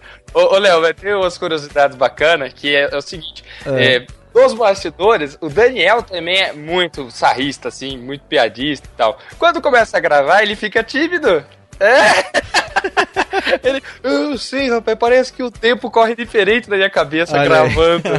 e aí é o contrário, né? E eu procuro ficar mais animado pro programa pra manter pelo menos um, um- um pouco de, de humor ali, né, cara? E, e aí Em quando para a resumo, gravação. Léo, eu sou o único cara autêntico, você tá vendo? Mas você sabe por quê? sabe por quê, Ale? Seu Porque você, você funciona melhor na espontaneidade. Então, quando é gravado aquele esquema de gravar no, e depois editar, pra você não funciona melhor. Melhor você fazer ao vivo aqui, que agora. como- Olha como você tá solto no programa, tá vendo? Verdade. Mas Então- eu gosto muito mais de fazer rádio do que fazer televisão. Tá, então, tá vendo? Tá explicado. É que, é que você tem a timidez é, típica dos autores, dos escritores. Putz, é possível. O, o Alexandre ele fala assim, Bruno, eu acho muito difícil é, começar o programa, voltar de intervalo e encerrar o programa. Eu, eu não consigo, não é minha praia, o Alexandre. Olha Não. aí, cara. Que excelente. Pipoque Nanquim hoje, Alexandre Calari, Bruno Zago e Daniel Lopes no Radiofobia. Infelizmente, criançada, o programa chega uma hora que ele tá bom, ele tá gostoso, ele tá delícia, ele tá pipoque nanquinzado totalmente ali, com salzinho na pipoca, o nanquim ali caprichado no papel. Mas ele chega uma hora que ele termina, não tem jeito. Não tem jeito. Cadê Técnica? Os filhinhos do Guanabara lamentando aqui. Ele acaba, ele acaba. Ah, mas se ele foi foda pra caralho, totalmente excelente, com convidados de garbo e rendeu um papo fenomenal, ninguém fica triste, porra. Sim. Exatamente. Um programa- e, é esse nesse, programa foi um petardo. e é nesse Foi um momento petardo. que a gente volta pros anos 80, vai lá pro Sabadão e chama Goulart. Chama Goulart de Andrade pra encerrar o programa, como sempre. Porque você conectado em radiofobia.com.br, você acompanhou através do nosso canal ao vivo, você que fez o download no site, nos link, nos feed, ouviu mais um programa, aliás. Esse foi mais um Radiofobia e eu tive aqui do meu lado a presença do meu querido amigo diretamente de Transmissão Fantasma, Os Cinéfilos, ele que é integrante do Radiofobia, ele que é nosso webmaster, nosso web designer e o- o- tudo mais que precisamos é, nas horas Quebra vagas, ajudante editor de de imagem, faz de tudo um pouco. Meu querido Zumbirosca, Bruno Costa, valeu, velho. Pô, valeu, Léo, valeu. Feliz aqui novamente de estar aqui gravando contigo e na presença dessas figuras que são incríveis, né? Fenomenal, totalmente excelente. Tivemos aqui a presença de nossos convidados, especialmente vindos do Pipoque Nanquim, a presença de altíssimo garbo de Alexandre Calari, Bruno Zago e Daniel Lopes Técnica. Olha aí, todos aplaudem. Valeu, Léo. Muito foda, Obrigado, meninada. Valeu, obrigado, Bruno. Obrigado, Léo. Excelente. Valeu, zaço, Por gente. ordem, ordem analfabética, Ale, obrigado, do fundo do coração.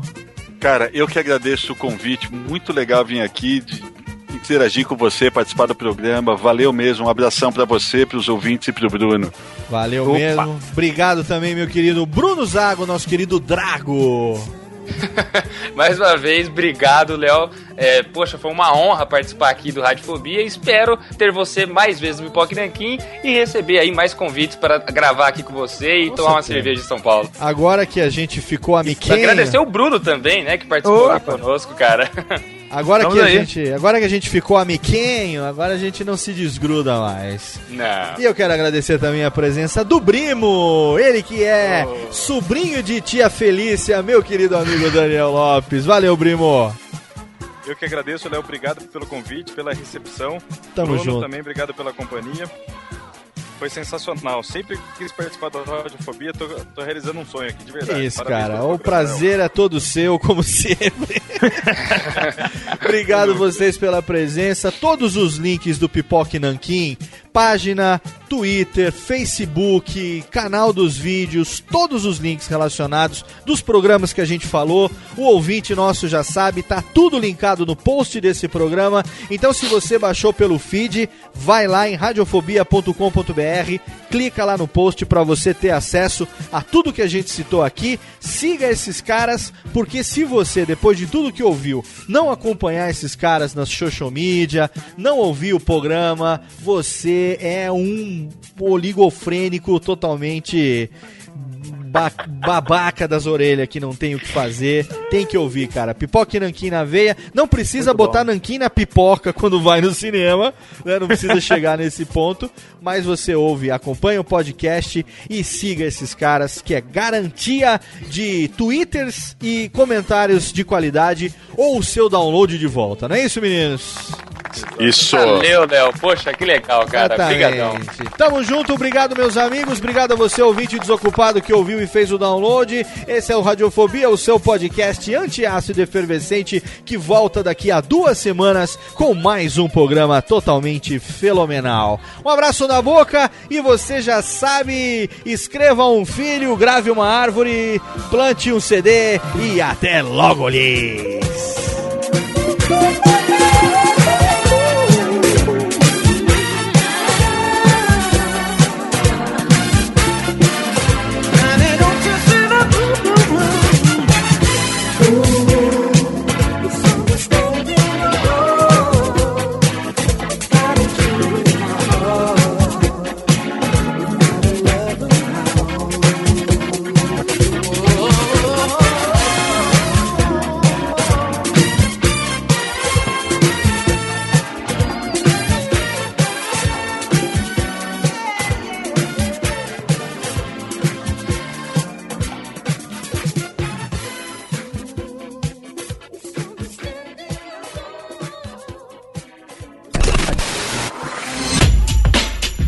Rádio Fobia.